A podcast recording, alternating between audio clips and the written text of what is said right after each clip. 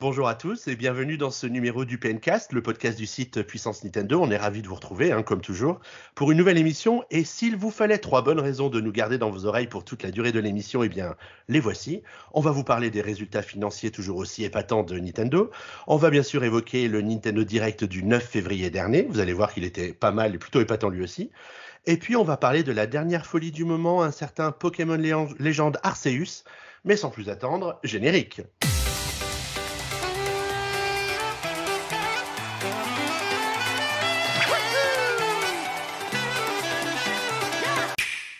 Alors vous l'avez compris, on a une émission un poil chargée qui nous attend et il fallait donc bien s'entourer hein, pour cette belle occasion. Alors j'ai donc le plaisir d'accueillir eh bien mes acolytes de toujours, Guillaume et Ming. Bonsoir à tous les deux. Alors Guillaume, comment ça va de ton côté? Bah moi ça va bien, je suis content. Il y a beaucoup de choses à raconter dans ce pencast. Euh, si on avait été malin, on aurait peut-être euh, enregistré Arceus avant, mais euh, le Nintendo Direct nous a pris de court en fait, et donc ben, on se retrouve avec ben, un gros épisode à faire, mais ça va être intéressant heureusement, on paye les heures supplémentaires à PN, hein, c'est bien connu. Exactement. Ah bah tiens, euh, Michael, comment ça va? Bah, Une petite forme, mais ça va. Je pense que là, le retour du beau temps, ça va le faire. Euh, content de, retrouver des jeux assez sympas à jouer. On en parlera tout à l'heure. Et d'ailleurs, bah, en parlant de jeux à jouer, on a un invité spécial ce soir qui nous ah. rejoint pour nous parler de la grande folie du moment. Bah, bonsoir Kirby's Power, bienvenue parmi nous. Merci, salut à tous. Salut Kavi. Salut. comment ça va de ton côté? Bah, Ça va super, très très bien. Après euh, un long test de Pokémon qui est sorti il n'y a pas très très longtemps, mais qui m'a beaucoup satisfait. Eh ben oui, tu vas pouvoir nous raconter tout ça en long, en large et en travers. Et, je, crois, et je crois que Guillaume ne partage pas tout, ton avis entièrement, mais c'est un petit spoil pour euh, inciter les gens à rester oh jusqu'à la deuxième partie de l'émission. c'est du marketing, c'est fou. Juste pour savoir combien d'heures de jeu à peu près euh, Kirby t'as mis euh, sur Pokémon? Je suis pas loin de 30 heures. 30 ah heures. mais j'ai joué un peu plus longtemps que ce que le jeu, que ce que le jeu exige, voilà, pour aller au bout. Mais il m'a beaucoup plu. Ok. Alors, Guillaume, si jamais des gens veulent écouter le podcast pendant 30 heures, comment euh, et qu'ils ont envie de réagir, comment est-ce qu'ils doivent s'y prendre? Alors déjà, si s'ils veulent réagir, ils peuvent bah, premièrement réagir en commentaire de la news sur le site de Puissance Nintendo s'ils ont un compte euh, notamment. Donc, je les invite à en créer un. Et sinon, ils peuvent aussi réagir avec le hashtag PNCast sur Twitter notamment.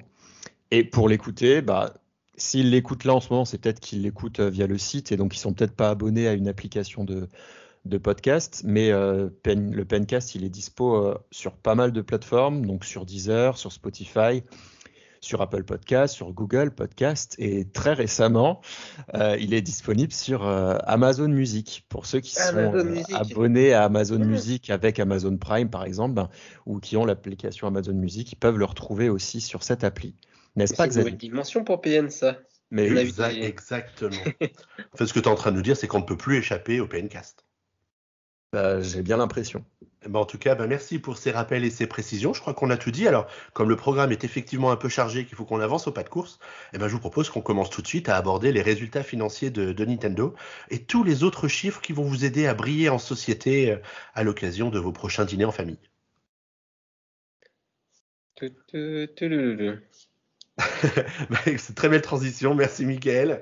on n'a plus de budget pour les, jingles, alors euh, tout se fera entièrement à la bouche.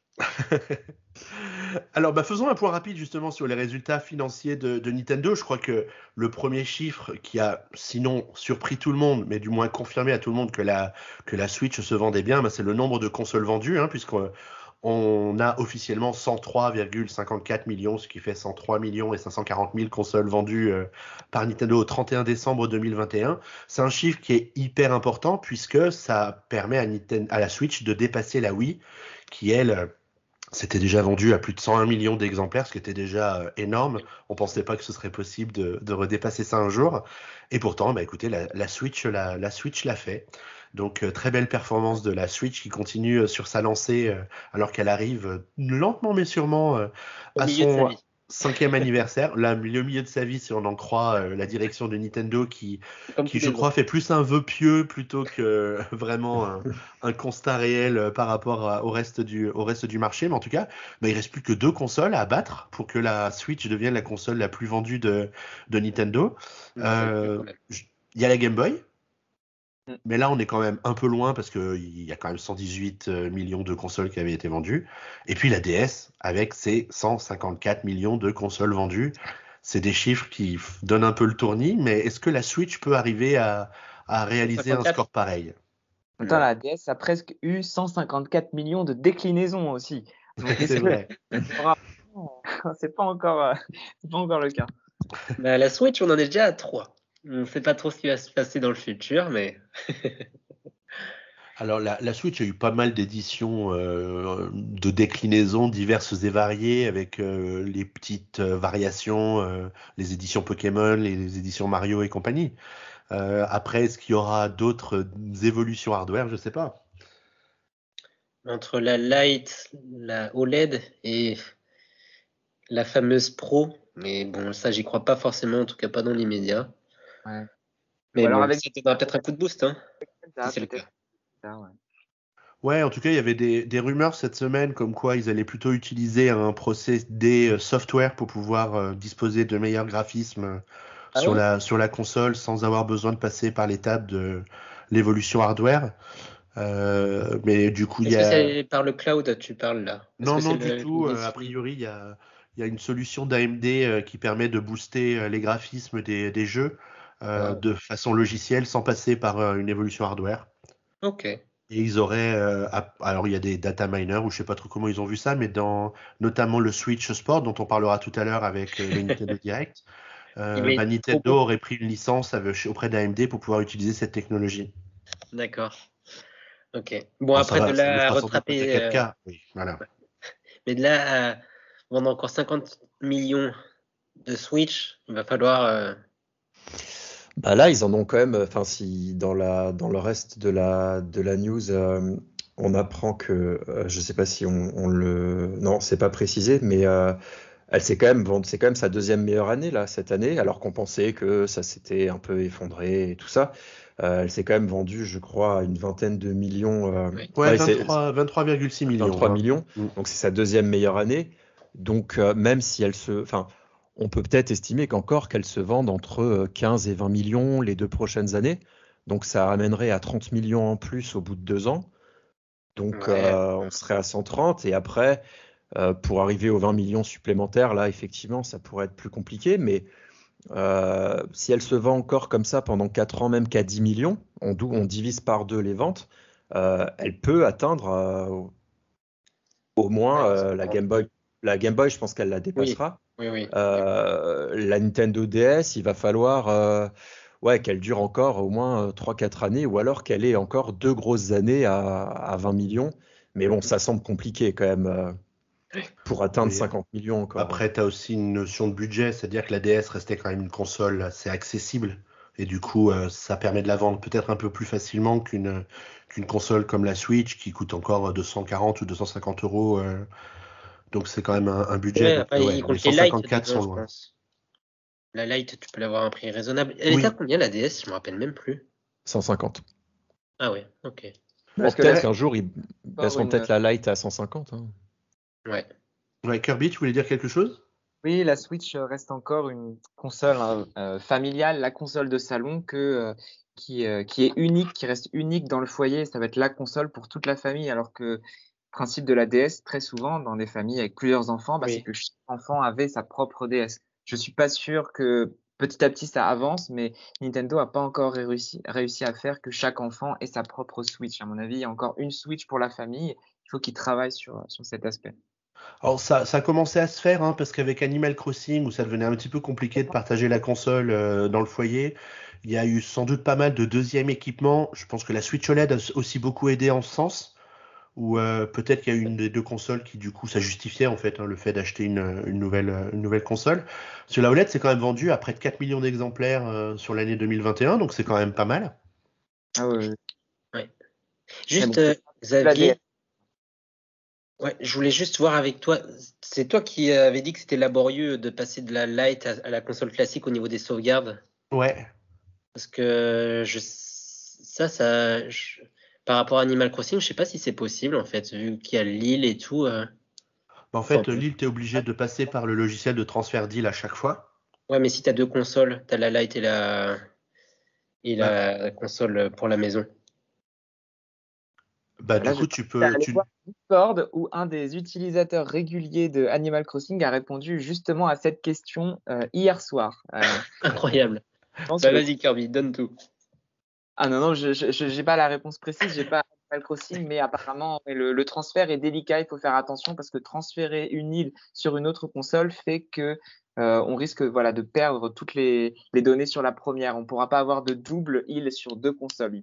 elle ne peut être que sur une seule console. Exactement. Et en fait, ça t'oblige du coup à tout transférer d'une console à l'autre en fonction de la console que tu veux utiliser. Euh. Ouais, mais du coup, si tu pars en voyage et que tu veux prendre ta light, ça, ça fait euh, une manip un peu ah chiante. Ah oui, faut que tu te prévois une petite demi-heure pour faire la manip et être sûr de pas te planter pour transférer ta, ta partie.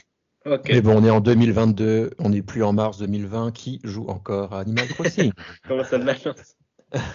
N'oublie pas que Ming vient d'acheter le jeu. non, je l'ai Je l'ai acheté en retard et je l'ai revendu. Je l'ai acheté après le confinement. Ouais, mais je te connais, t'as fait un bénéfice sur la vente. Hmm, je pense pas. Mais je l'ai vendu à bon prix. En parlant de bon prix, est-ce que Nintendo a fait de bonnes affaires avec ses, jeux commercialisés sur le dernier trimestre? Guillaume, tu peux peut-être nous en dire plus sur les ventes de Pokémon, par exemple Bah oui, bah, sans surprise hein, euh, que les jeux soient. Euh, enfin, en tout cas, dans notre euh, précédent PNcast, on, avait, dit qu'il avait eu de. C'était un bon jeu hein, pour le coup, c'était un bon portage.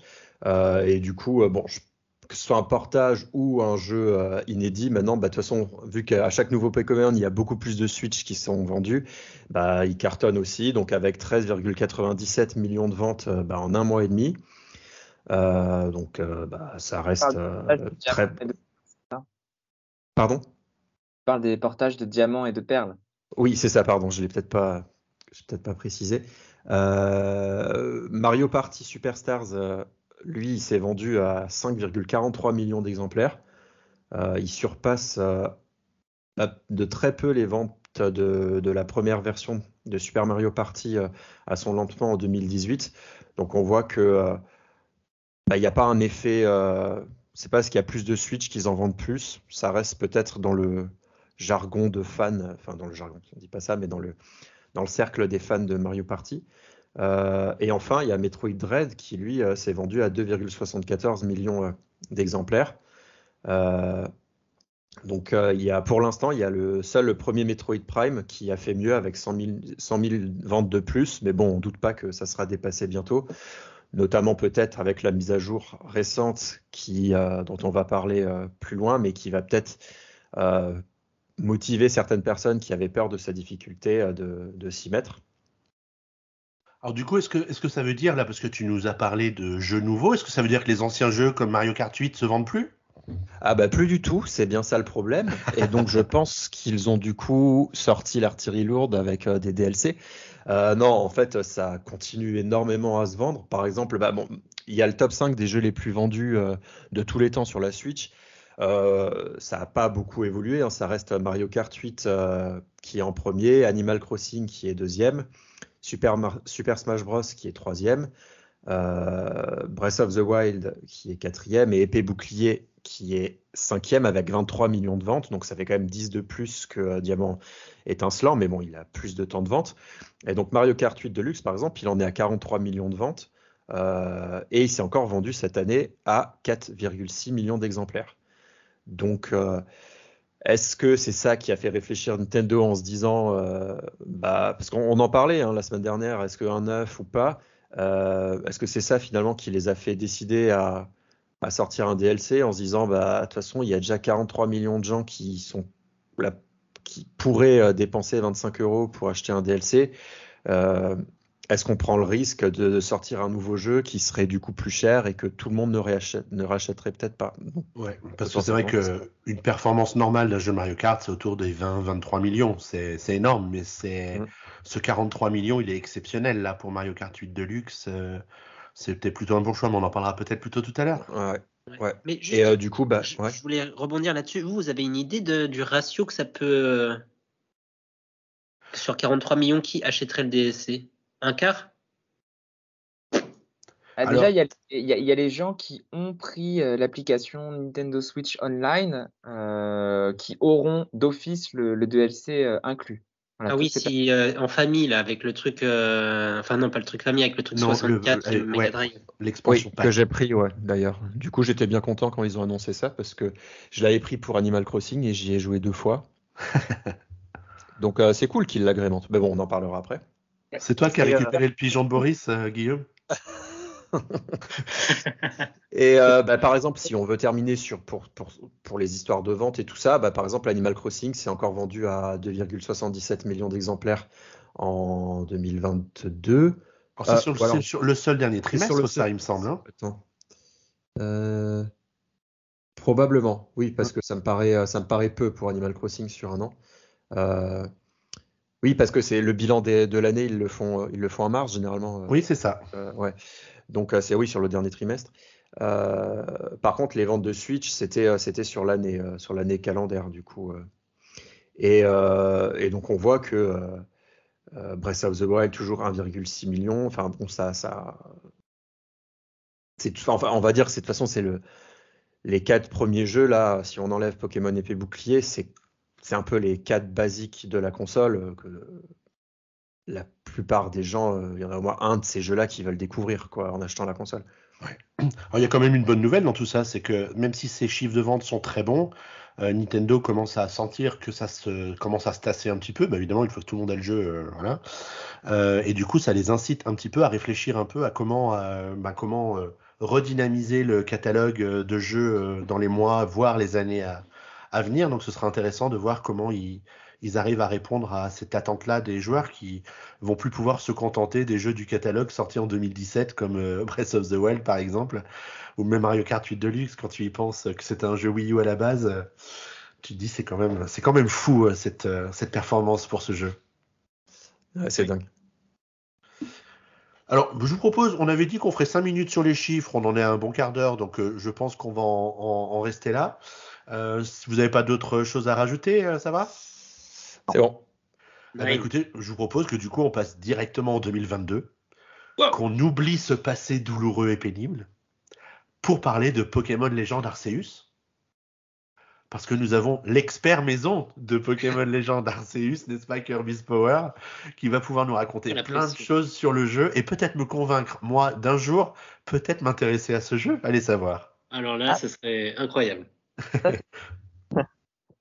en tout cas, c'est vraiment un jeu qui a cartonné parce qu'évidemment, il était super attendu. Hein. Il y a eu plusieurs millions d'exemplaires vendus en l'espace d'une semaine. Quand on est le comptable, millions et 6 millions et demi. Quand on est comptable dans une boîte comme Nintendo et qu'on se dit qu'il y a un, Pokémon qui, qui, sort en janvier, ça annonce plutôt une bonne année. Hein, je sais pas ce que vous en dites, mais c'était plutôt malin de leur part, surtout en lançant Pokémon Diamant étincelant et, et Perle brillante, ou je sais plus dans quel sens ça se dit, euh, à l'automne. Donc c'est encore un autre jeu Pokémon qui s'est vendu par wagon. Enfin bref, c'est la folie, mais mais du coup, est-ce que vous pouvez m'expliquer ce qu'est ce Pokémon légende Arceus et, et pourquoi il s'est vendu euh, aussi vite et aussi bien en l'espace de quelques jours? Peut-être commencer par parler de son histoire. Euh. Oui, peut-être. Eh ben, eh ben allons-y. Alors, du coup, c'est quoi l'histoire et c'est quoi l'histoire de ce jeu alors?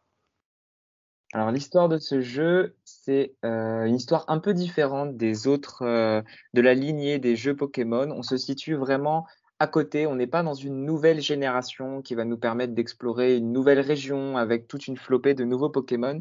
Ici, on, euh, on remonte le temps, on va dans le passé, plus précisément le passé de la quatrième génération.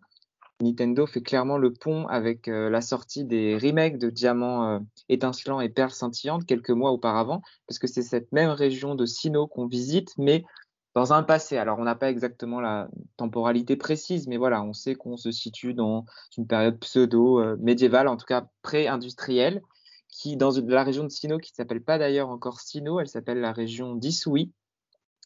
et on entame l'aventure en tant que euh, jeune garçon ou jeune fille qui se retrouve projeté dans cet univers. Alors c'est assez marrant parce qu'on arrive dans le jeu, on porte euh, un t-shirt euh, très contemporain, voilà, de notre 21e siècle, et on rencontre des gens vêtus. alors c'est un peu bizarre, toujours de manière un petit peu excentrique, en particulier certains personnages, mais voilà, on voit, on sent un petit peu cette atmosphère historique lorsqu'on rencontre les personnages. Et donc, on est ce voyageur venu d'un autre monde qui euh, se retrouve projeté dans un monde où humains et Pokémon ne cohabitent pas encore. Alors que c'est pourtant la marque de fabrique de la série Pokémon depuis le, tout début, la première génération. Comment est-ce que la société humaine vit avec les Pokémon? Bah Là, c'est pas du tout le cas.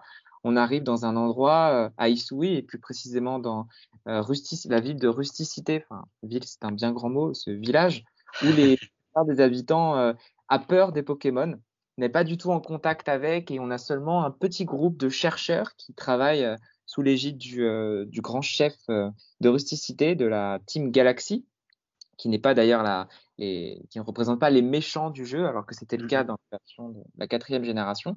Et donc, on va rejoindre cette équipe de recherche pour partir justement explorer les terres de la région d'Isui et rencontrer les Pokémon et mission première, qui d'habitude l'est dans les jeux Pokémon, mais là, elle devient vraiment, je, enfin, c'est ce que j'ai trouvé en, jouant à ce jeu, qu'elle devenait vraiment euh, prégnante dans le jeu, c'est celle de compléter le Pokédex, parce qu'on est vraiment à un moment où ils ne connaissent pas les Pokémon, et donc il faut aller à leur rencontre, il faut, faut les capturer, il faut les, faut les découvrir, et même plus que les capturer, il faut les observer, il faut les étudier, on a des fiches Poké, Pokédex à remplir, on va pouvoir décrire tout ça après, mais voilà, c'est vraiment la mission fondamentale du jeu.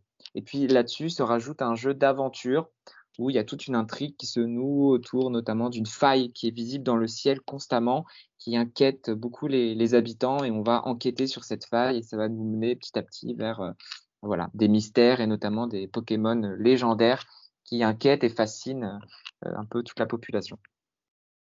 Bah, j'ai trouvé ça super malin. Moi, j'avais pas trop suivi la communication, mais déjà faire le pont avec euh, effectivement Père les Diamants qui était sorti il y a pas longtemps. Du coup, je me suis dit, ah, c'est pour ça qu'ils ont fait le remake. Euh, ils ont sorti ces jeux dans cet ordre-là.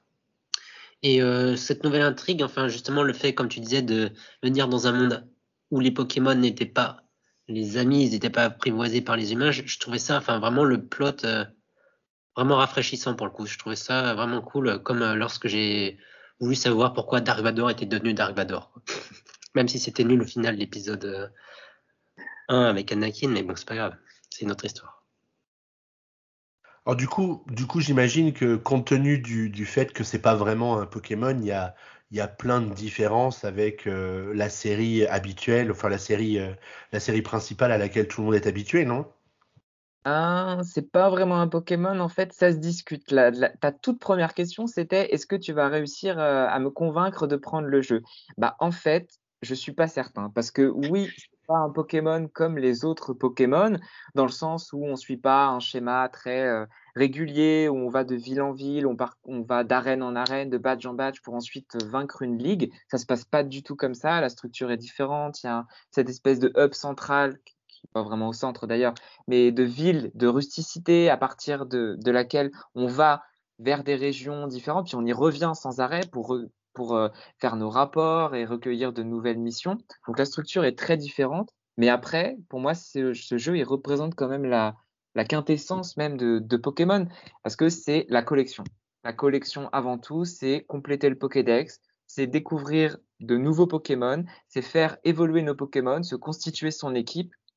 Donc en fait, on est vraiment dans les, fondamentaux de, la série depuis la, toute première génération. Donc c'est pour ça que oui, c'est pas un Pokémon dans sa structure, mais dans euh, dans son voilà dans, la manière avec laquelle il est construit, c'est quand même c'est bien un Pokémon. On, on, on a affaire à un Pokémon.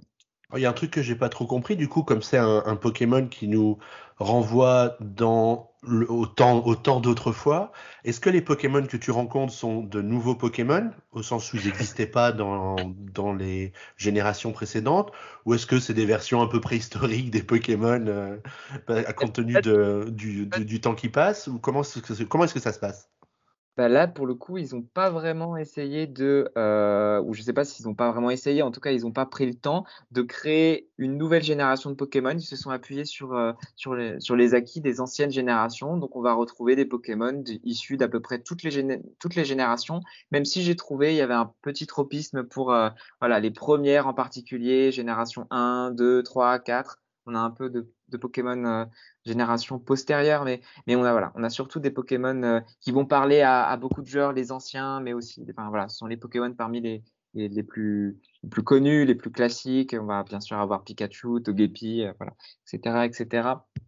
Mais euh, pas, de, pas de nouveaux Pokémon, quelques nouvelles formes, mais très très peu. Voilà, des petites formes régionales qu'ils avaient teasées avant que le jeu ne sorte, notamment le Voltorb qui cette fois pour la première fois dans cette, sous cette forme Pokémon à la fois électrique et plante, euh, qui évoque vraiment cette euh, naissance des Pokéballs. D'ailleurs, on voit dans, dans, ce jeu comment est-ce que pour la première fois ont été créés les, les Pokéballs. C'est assez marrant.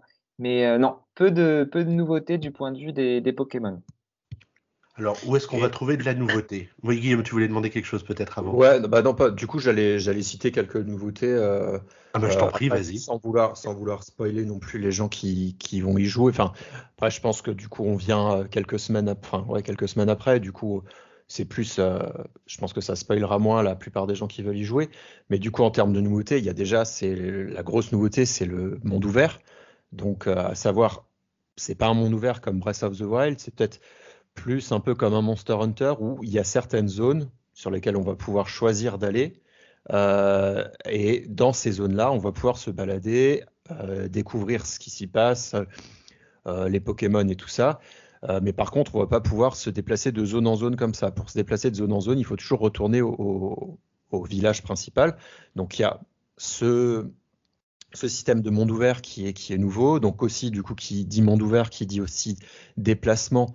Euh, différents. Donc, euh, ils avaient présenté dans les différents trailers différents modes de déplacement. Donc, euh, sur, sur d'autres sur d'autres Pokémon dans la prairie, par, dans les prairies par exemple, ou alors dans l'eau, dans les airs. après, à savoir que c'est pas c'est pas les seuls, donc je laisserai aux gens la, la surprise de les découvrir dans le jeu vu qu'ils n'avaient pas été qu'ils n'avaient pas été dévoilés. dans les trailers, ouais.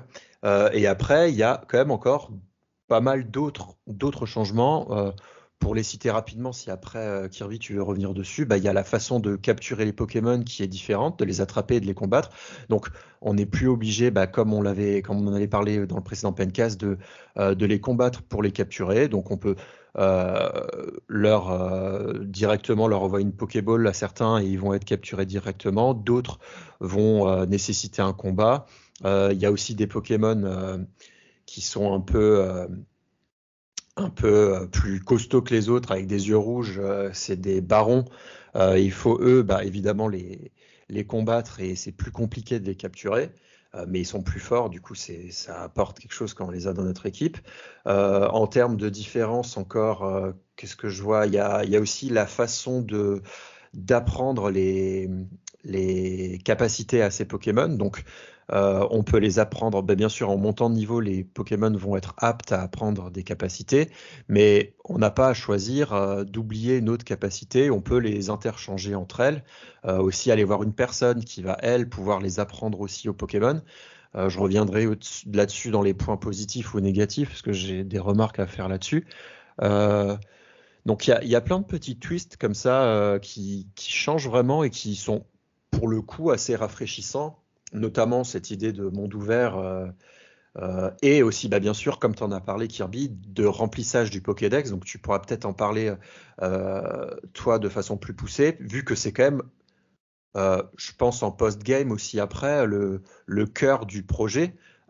et c'est pas simplement remplir le Pokédex, c'est pas simplement capturer un Pokémon. C'est plus subtil que ça. Enfin, en tout cas, c'est plus intéressant que ça. Je sais pas si tu veux rebondir là-dessus.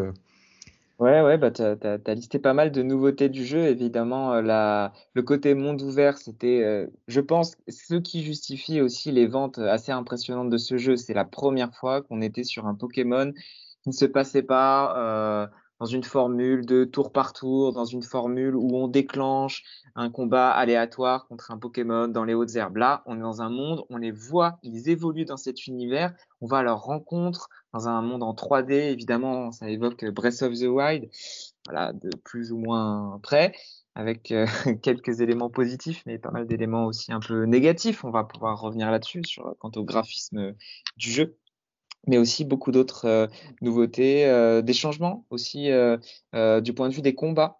On a des combats qui sont un petit peu différents, notamment dans l'enchaînement des tours. Auparavant, Pokémon, c'était un jeu extrêmement bien réglé de ce point de vue, où c'était un Pokémon, euh, le Pokémon adverse, notre tour, le Pokémon adverse, notre tour. Cette fois-ci, on a un petit tableau qui apparaît à droite de l'écran qui nous indique quelles vont être les, actions à venir. Et on peut influencer ce tableau grâce à deux nouveaux styles, un style rapide et un style puissant. Chaque attaque a ces deux nouvelles déclinaisons. Alors, ça, pour le coup, j'ai trouvé ça un petit peu accessoire parce que personnellement, j'ai peu utilisé euh, dans, le jeu. Je trouvais que ça, dénaturait un petit peu les, attaques de base. Mais voilà, ils ont essayé d'apporter des, nouveautés, de, changer de changer des éléments. Et après tout, pourquoi pas hein. C'est vrai que trouvais que la série ronronnait quand même depuis, euh, depuis pas mal d'années maintenant. Donc, euh, c'était intéressant et c'est toujours bon à prendre. Les capacités, euh, pourquoi pas aussi hein, le fait d'être un peu plus maître dans la gestion de, de ces capacités, c'était assez intéressant. Et, et oui, tu voulais, enfin, je sais pas, on peut peut-être parler des graphismes, sinon on peut, parler des fiches Pokédex, comme, comme vous voulez. Bah, bah ouais, avant de passer au petit débat sur les graphismes, on peut peut-être expliquer le principe du Pokédex. Donc maintenant, c'est plus simplement, bah, on le capture et on dévoile les informations dessus. C'est qu'on va, une fois qu'on l'aura vu pour la première fois, on va avoir, on va avoir toute un, une grille de de tâches potentielles à faire qui rapportent des points. Et l'objectif pour chaque Pokémon, c'est de gagner 10 points, du coup, pour euh, le compléter. Et ce qui nous permet aussi euh, de pouvoir monter de, euh, de, niveau, si on veut. C'est, on a un niveau de joueur, il n'y a, y a, plus de badge, mais il y a, y a 10 niveaux. 10 étoiles, 10 étoiles, voilà, 10 étoiles. Et donc, en agrémentant ce Pokédex, on va gagner des points et euh, chaque niveau nécessite un certain nombre de points pour l'atteindre. Et du coup, euh, une fois qu'on a fait ces actions-là, euh, le professeur avec la cagoule qui, un peu, qui fait un peu peur nous, nous dit quels sont les points qu'on qu'on a gagnés, ou alors aussi une personne au village euh, et c'est cette personne-là au village qui va nous dire aussi, bah, bravo, tu atteins euh, l'étoile 1, 2, 3, qui nous permet par la suite aussi de pouvoir maîtriser des Pokémon de niveau plus puissant notamment, et de pouvoir euh, utiliser des Pokéballs aussi plus puissants, d'en fabriquer, etc. Après, moi, je suis peut-être un peu neuneux, mais franchement, j'ai le système de comptabilité, comptabilité de points euh, dans le truc pour avoir les 10 points, j'ai trouvé ça un peu étrange. J'avais du mal à comprendre pourquoi des fois j'avais autant de points et des fois pas du tout. Donc, euh, oui, c'est pas toujours très clair. Moi, je trouve qu'il y a plein de choses dans le jeu qui sont pas bien expliquées, qui sont brouillonnes. Par exemple, dans ce tableau-là, euh, sur le côté, tu as, des petites, euh, un petit sigle rouge devant certaines actions à faire. Par exemple, les actions, ça peut être avoir vaincu le Pokémon, l'avoir capturé, l'avoir capturé euh, par surprise, donc sans qu'il t'ait vu avant, l'avoir l'avoir battu avec une attaque roche, l'avoir fait évoluer. Enfin voilà, il y a plein de trucs comme ça. Et certaines fois, il y a un petite icône rouge à côté, donc j'avais pas trop compris euh, ce que ça voulait dire. Bon, visiblement, j'ai posé des questions sur le Discord de PN et aussi sur Twitter. Visiblement, c'est ce qui rapporte plus facilement des points, qui en mhm. rapporte plus. Euh, mais ça, non. Enfin, soit je suis passé à côté, soit c'est pas du tout expliqué. Mais euh, voilà, c'est pas très très. Voilà, c'est ça m'étonne pas que t'aies pas tout compris non plus parce que il faut. Cerveau de demi. demi Il faut persévérer. Bah, c'est vrai qu'ils se sont lancés dans quelque chose qui était assez différent. Hein. Comme tu dis, avant, c'était bon, bah, on lance la Pokéball, enfin, on affaiblit Pokémon, on lance la Pokéball, on l'attrape, basta, c'est fini. Le Pokémon, euh, il est dans le Pokédex et, on n'en parle plus. Alors que là, maintenant, on a l'impression de devenir un peu des, des, naturalistes. On est dans la nature et puis euh, on doit observer, on doit attendre le bon moment pour lancer la, la Pokéball et puis on doit le faire. Euh, quatre fois, cinq fois, six fois d'affilée pour euh, remplir ce tableau. On doit attendre que le Pokémon euh, fasse telle chose pour pouvoir l'attraper. On doit l'attaquer avec telle attaque précisément. Donc c'est un peu le safari Pokémon. on a l'impression qu'ils ont été un peu influencés par euh, le remake de Pokémon Snap sorti il y a pas très longtemps, Pokémon Let's Go aussi, qui nous faisait attraper en série les Pokémon euh, mm, pour un peu l'expérience. Il y a un petit peu un Pokémon Go aussi, un peu un mix de tout ça. Bah, justement, moi, ça, j'ai beaucoup apprécié parce que je trouvais qu'avant, dans les anciens Pokémon Formule classique, il y avait beaucoup de combats, beaucoup de combats de dresseurs. Vraiment, et on était obligé d'en passer par là pour gagner de l'XP. Et euh, je trouvais ça rébarbatif, alors que là, on peut gagner de l'XP juste en faisant bon, du braconnage, hein, j'appelle ça. Euh, et ça reste euh, beaucoup plus fluide pour progresser, sauf qu'à partir de certains niveaux qu'on va explorer donc des nouvelles zones, il faut forcément avoir atteint un certain niveau euh, euh de son Pokédex. Du coup, euh, pour vraiment progresser dans l'aventure, à des moments, on est obligé de farmer entre guillemets quand même ces zones-là. Mais je pense que de manière globale, ça, ça m'a beaucoup plu. Et je pense que c'est peut-être le truc qui pourrait toucher la corde sensible sur Xavier, comme tu parlais justement, le côté Pokémon Go. Parce que Xavier jouait, ou je sais pas s'il joue encore à Pokémon Go. Je jouais. je, ne joue, je ne joue plus. Mais du coup, le jeu est, est plus dans cette optique-là que dans le, les anciens Pokémon. Voilà. Tout à fait.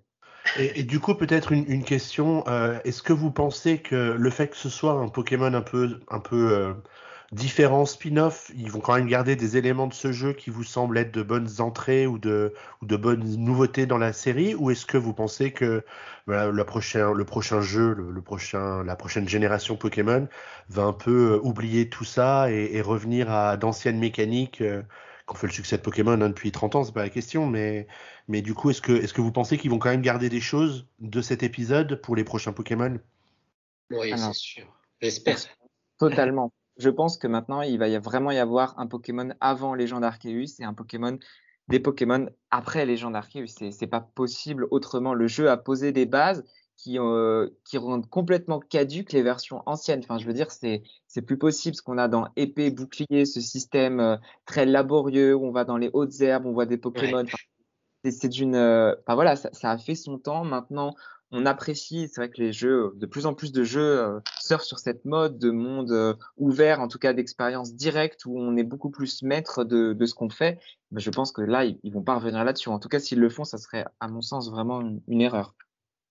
Tu, tu penses pas que de faire un Pokémon Légende Arceus, ça voulait dire que c'était un épisode à part ah, De base, de base, mais le succès a été tellement grand et les gens ont en tout cas tellement apprécié. Euh, je pense qu'il y a eu des critiques. Voilà, on va en parler avec Guillaume. Il n'a pas un avis aussi aussi positif que moi sur euh, sur le jeu, mais par contre quelque chose que qu'on doit retrouver chez la plupart des gens qui ont testé ce jeu, c'est le côté le, la fraîcheur, voilà, la fraîcheur de se retrouver dans un environnement où on voit les Pokémon se promener et on va directement à leur rencontre. Ça, à mon avis, c'est partagé par la plupart des gens qui ont joué au jeu.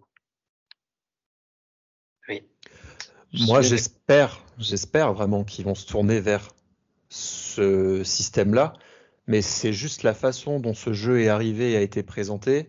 Il n'est pas présenté comme la nouvelle génération, il est présenté comme un troisième épisode lié euh, au à ceux pas canoniques vu que c'est des remakes, mais ceux de traditionnels euh, étant déjà sortis. Euh, du coup, c'est bizarre comme marchepied. C'est comme ouais, est-ce que c'est un petit test et que du coup le prochain ça sera ça, mais en, en plus poussé, ou alors est-ce que ça restera un épisode à la marge dans la saga légende qui sortira en annexe des épisodes canoniques qui seront toujours très euh, voilà, je, je sais pas trop. Est-ce qu'après ils en feront un mix? Franchement, je, je pourrais pas dire là maintenant euh, de façon sûre qu'est-ce qu'ils vont faire de ça. Parce qu'il y a quelques années, on se souvient, on disait bon bah une année sur deux ils vont faire un Let's Go, une année sur deux ils vont faire un Tradi. Finalement, Let's Go ils l'ont fait qu'une fois.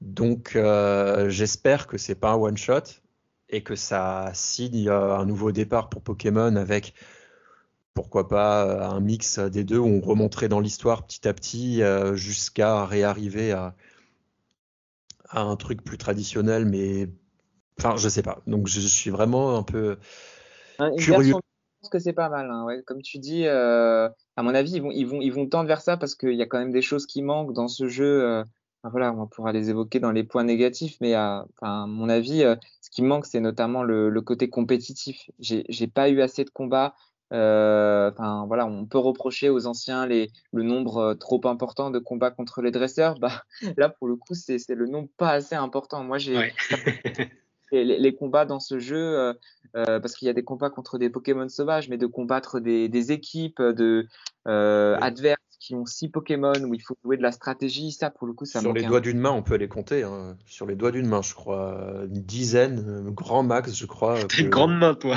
non mais il a raison. Sur les doigts, ouais stratégie, elle est un peu, euh, elle est un peu absente de ce jeu, de ce jeu Pokémon, alors que c'est quand même un jeu qui s'est construit, qui a fait sa réputation aussi sur, euh, sur des fans qui, qui ne jurent que par la stratégie. Euh, Pokémon et là pour le coup dans les gens d'Arceus, ben il y a pas beaucoup de, il y a pas beaucoup de strat quoi. C'est, c'est, voilà, on, capture surtout, on combat un peu et puis en combat on peut même surfer sur les combats, notamment grâce à ces, styles puissants, ces styles rapides.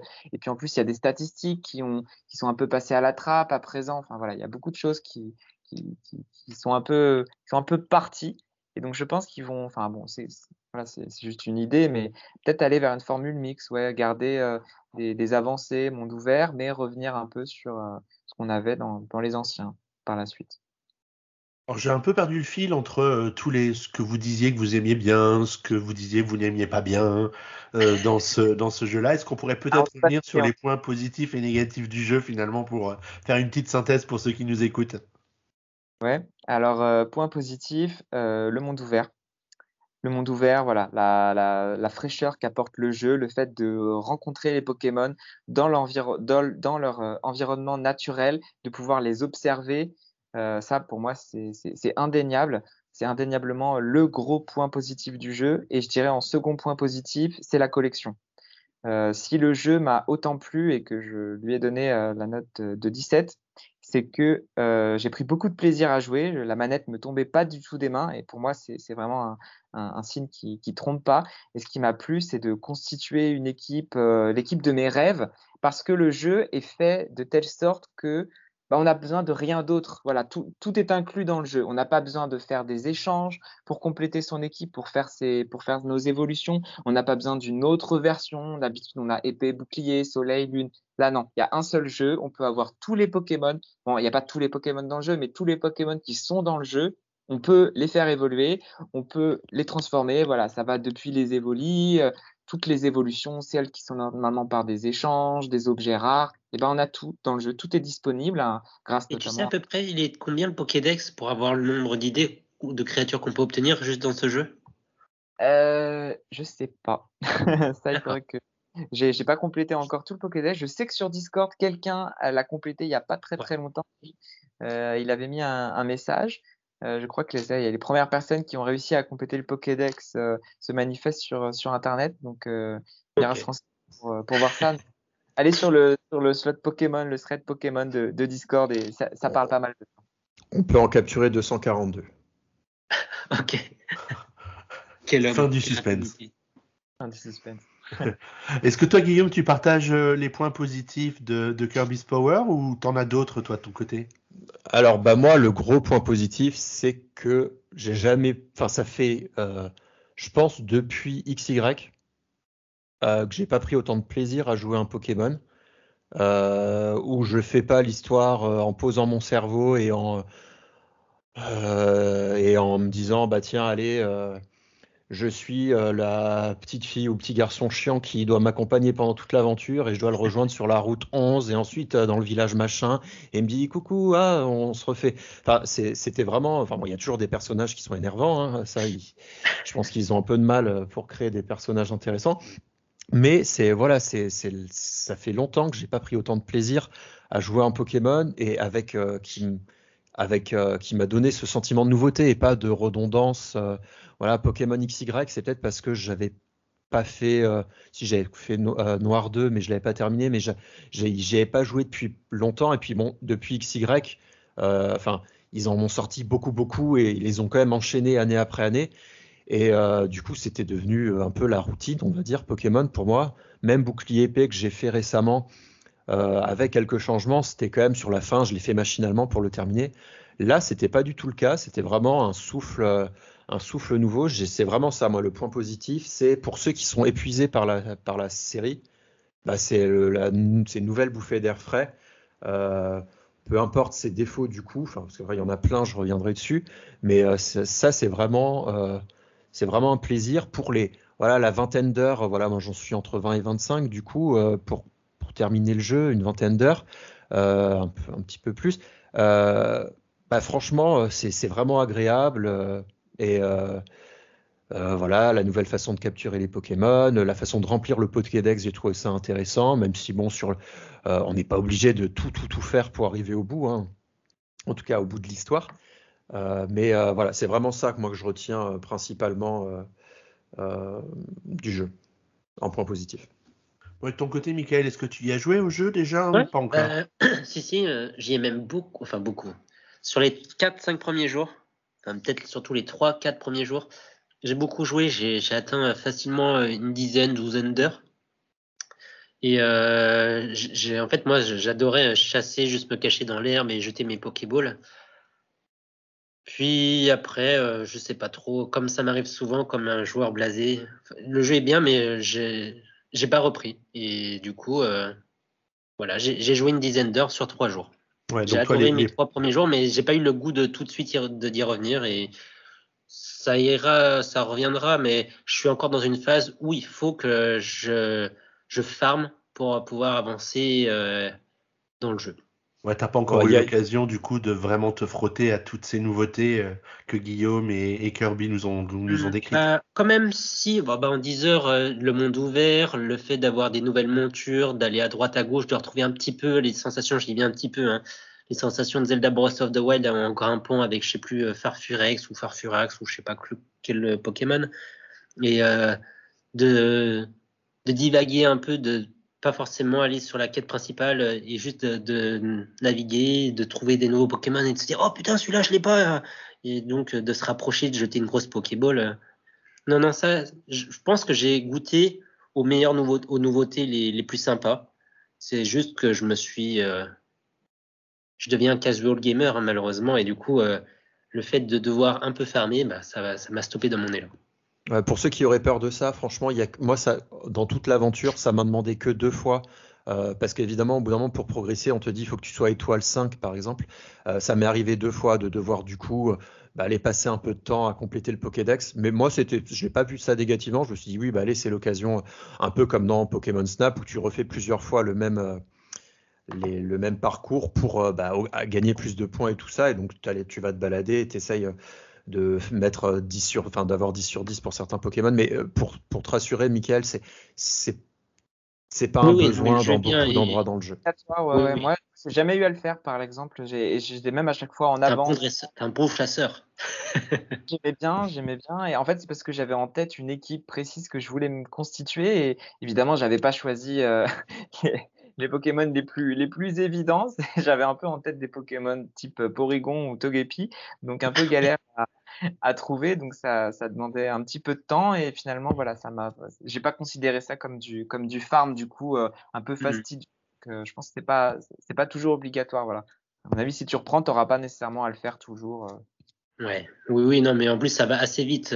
Je dis ça en exagérant, mais c'est juste que je me suis je me suis arrêté à ce moment-là. Quoi. Je dit bon, bon je reprendrai plus tard et je me suis pas relancé. Et Ming, il essaie de nous trouver de faux points négatifs, mais je suis sûr qu'il y a des vrais points négatifs dans ce jeu. Ah, bah, euh... sûrement. Dites-nous tout. Dites-nous tout, les gars. Euh... Bah, j'ai un gros point négatif en tête. Avant de l'évoquer, je parle d'un autre qui rejoint un petit peu un point positif. J'ai aimé le jeu parce que c'était un vrai jeu Pokémon, un vrai jeu de collection. Mais c'est aussi un peu un point négatif parce que ça fait que ce jeu reste un jeu de niche. Et personnellement, je le conseillerais pas vraiment, c'est ce que je disais un peu à la fin du test, je le conseillerais pas vraiment à quelqu'un qui n'a aucune affection pour les Pokémon, qui n'y a jamais joué ou les a vus de très très loin. Parce que si on n'aime pas les Pokémon, finalement, le jeu est très fade. Il est très fade pourquoi? Parce que c'est un jeu qui n'est pas très beau, c'est un jeu dont l'environnement est certes ouvert ou semi-ouvert, mais cet environnement, il n'est pas très intéressant. Moi, c'est, je suis un joueur qui adore explorer dans les jeux. Je, je, voilà, je joue énormément aux jeux qui proposent ces expériences en monde ouvert. Et dans celui-ci, bah, je me suis pas amusé grâce à l'environnement.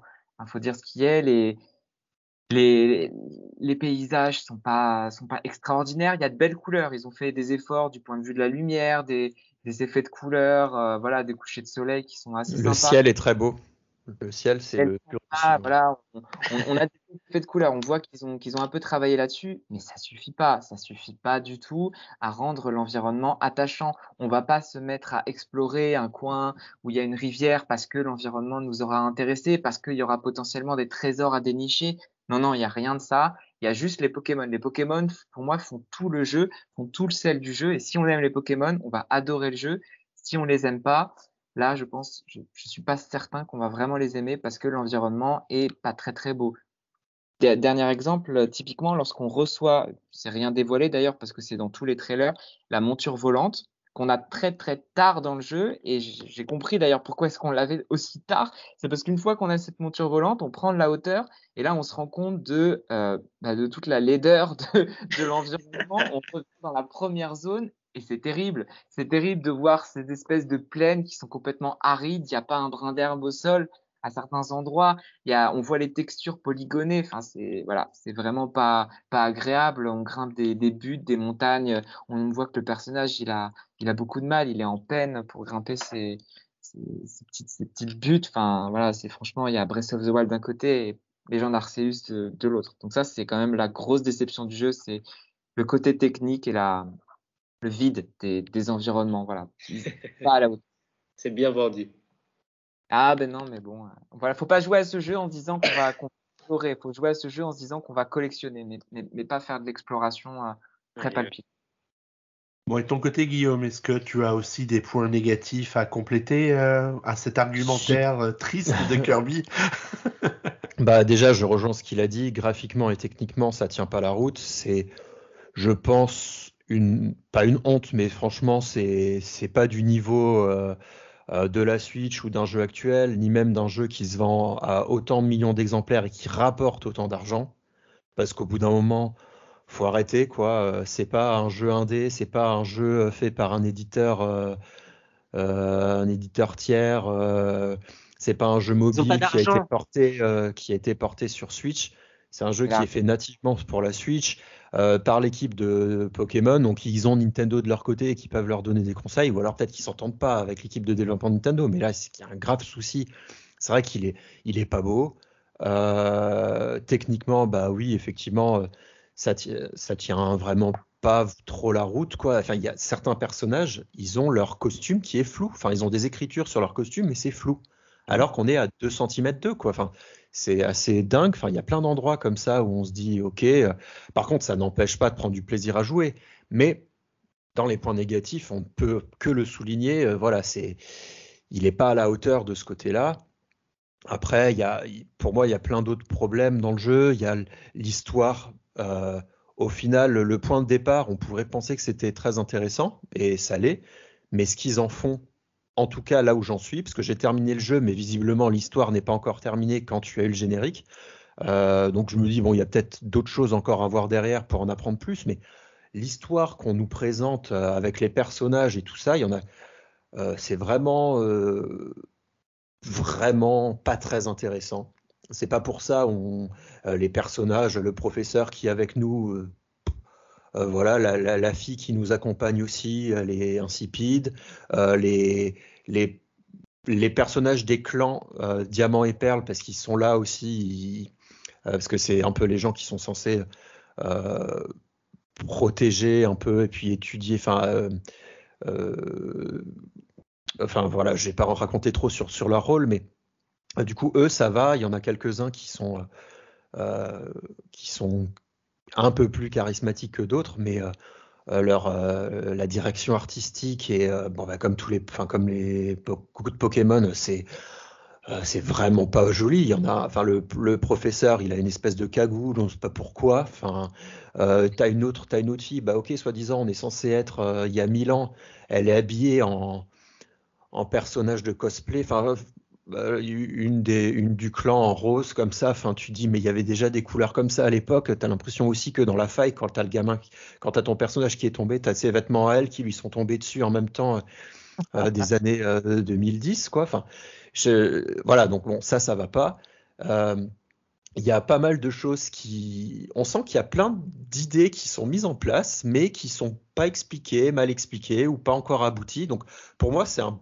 Enfin, ce que je veux dire, c'est euh, ils ont vraiment pris le risque cette fois-ci, donc je suis content, j'y ai pris du plaisir, mais il y a une large marge d'amélioration. Euh, pour ça, moi, je pense qu'ils mériteraient un 13 à peu près euh, pour l'effort, mais qu'il y a une grosse marge d'amélioration. Euh, par exemple, bah, on a un peu du mal à comprendre tout ce qu'il y a à faire dans le jeu, bah, on en a parlé pour les Pokédex. Il y a plein, plein, plein de. On peut, parce que maintenant, on n'est plus obligé d'acheter tous ces Pokéballs, ces, ces potions et tout. Il y a plein de manières. Euh, enfin, on peut les cuisiner, enfin les, fabriquer, pardon.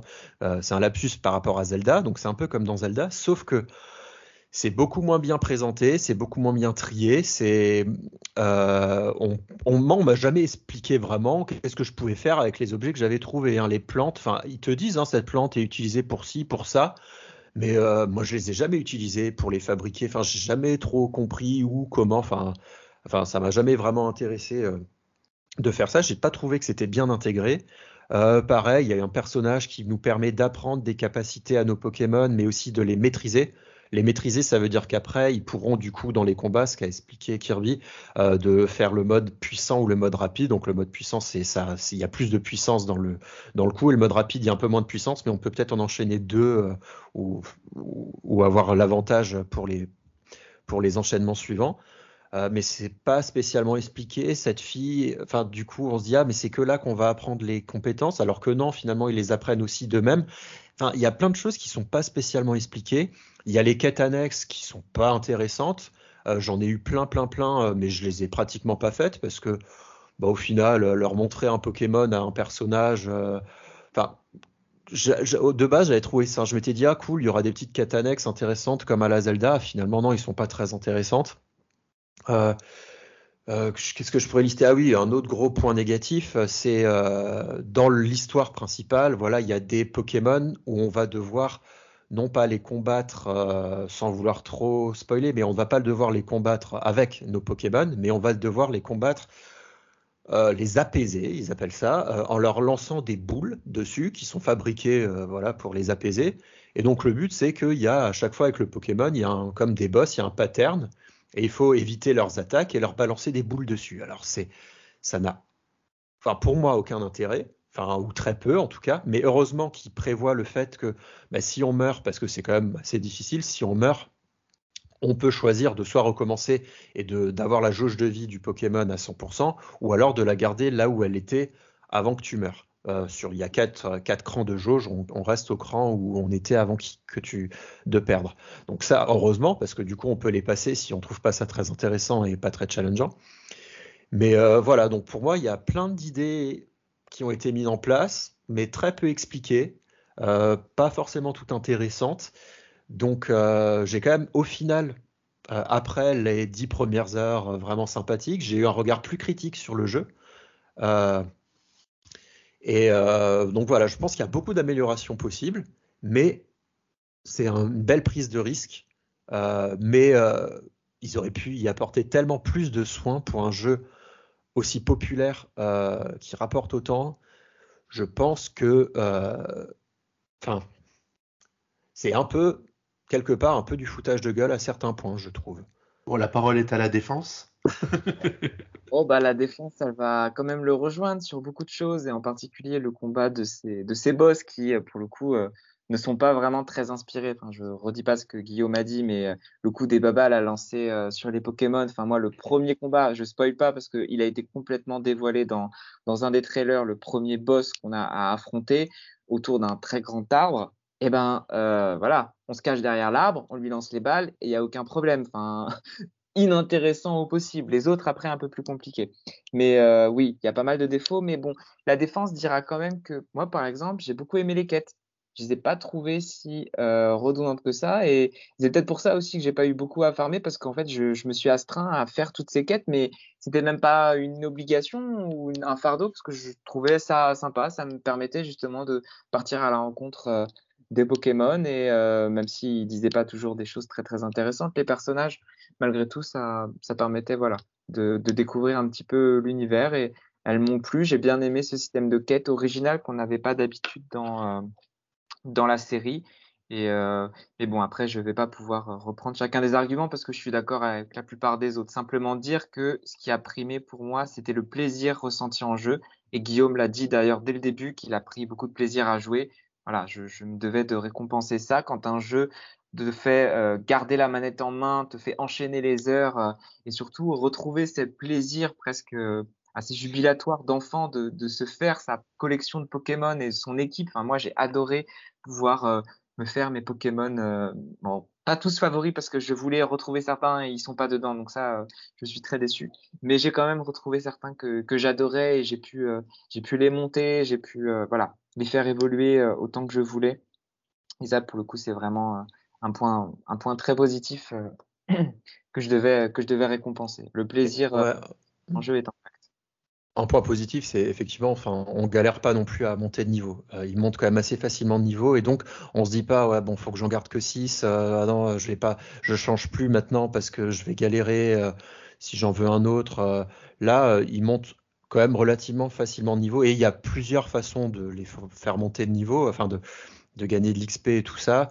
Euh, y a, je vais pas les dévoiler là, mais il y a plein de manières de, gagner de l'XP, et donc, du coup, voilà, on peut se dire au bout d'un moment, bah tiens, allez, je change.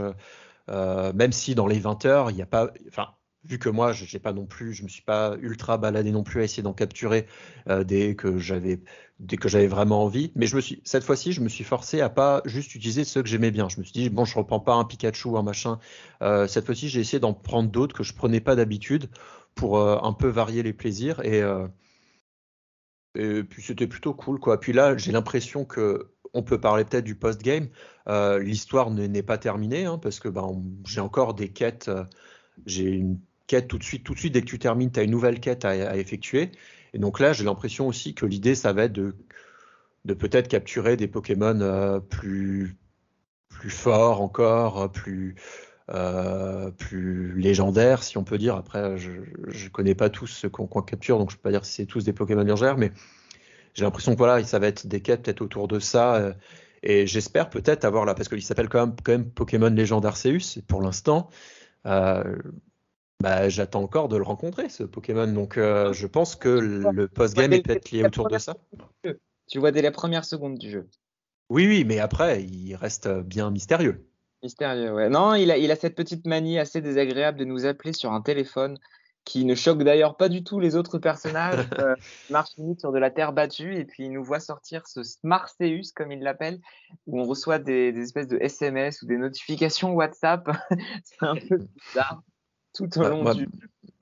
Moi, j'ai beaucoup d'espoir pour le post-game parce que c'est vrai qu'on se dit, mais pourquoi on est là finalement? Enfin, Est-ce qu'on va avoir des réponses et tout ça? Et euh, donc, euh, bon, pour rien spoiler pour, par rapport à l'histoire, j'espère qu'on aura quand même pas mal de réponses par la suite.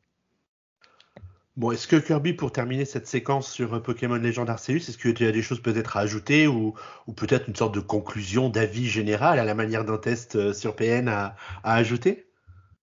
Euh, alors, je reprendrai pas ce que j'ai dit mot pour mot dans, le test, mais simplement, si vous aimez le jeu Pokémon, si peut-être vous l'aviez un peu perdu de vue, lâché depuis quelques générations, euh, comme disait Guillaume, ils les ont enchaînés depuis quelques années à un, voire plusieurs euh, jeux par, par année. Et eh ben, c'est un bon moyen de revenir vers la, série, vers la série parce que vous allez retrouver ce qui a fait que vous, vous aimiez cette licence depuis des années, c'est-à-dire collectionner les Pokémon. Quoi qu'on en dise, les Pokémon, ils ont malgré tout une identité euh, ils ont un cachet, ils ont un charisme qui fait qu'ils sont très intéressants, leurs attaques sont intéressantes, leurs évolutions sont intéressantes. Et ça, tout ça est intact dans ce jeu. Donc, aller vers ce jeu pour retrouver ce plaisir et en plus pouvoir euh, retrouver ce plaisir avec un nouveau mode de jeu en 3D dans des mondes semi-ouverts. Par contre, n'allez pas vers ce jeu si vous n'avez pas un amour fou pour les Pokémon et que vous avez au contraire un goût pour l'exploration, un goût pour les mondes ouverts vous allez être déçu, même très déçu, et ça risque même peut-être de vous dégoûter à l'avenir d'aller vers un Pokémon. Alors à ce moment-là, je vous conseillerais plutôt d'attendre euh, la prochaine itération du jeu, voilà, qui nous amènera peut-être vers un mix entre les euh, la série classique et puis les nouveautés, euh, et on espère quelque chose de techniquement plus plus abouti. Mais bon, c'est quand même un jeu que je recommande, en particulier aux fans. Eh ben, en tout cas, merci beaucoup d'avoir pris le temps de le tester pour PN et de nous en parler avec autant de passion.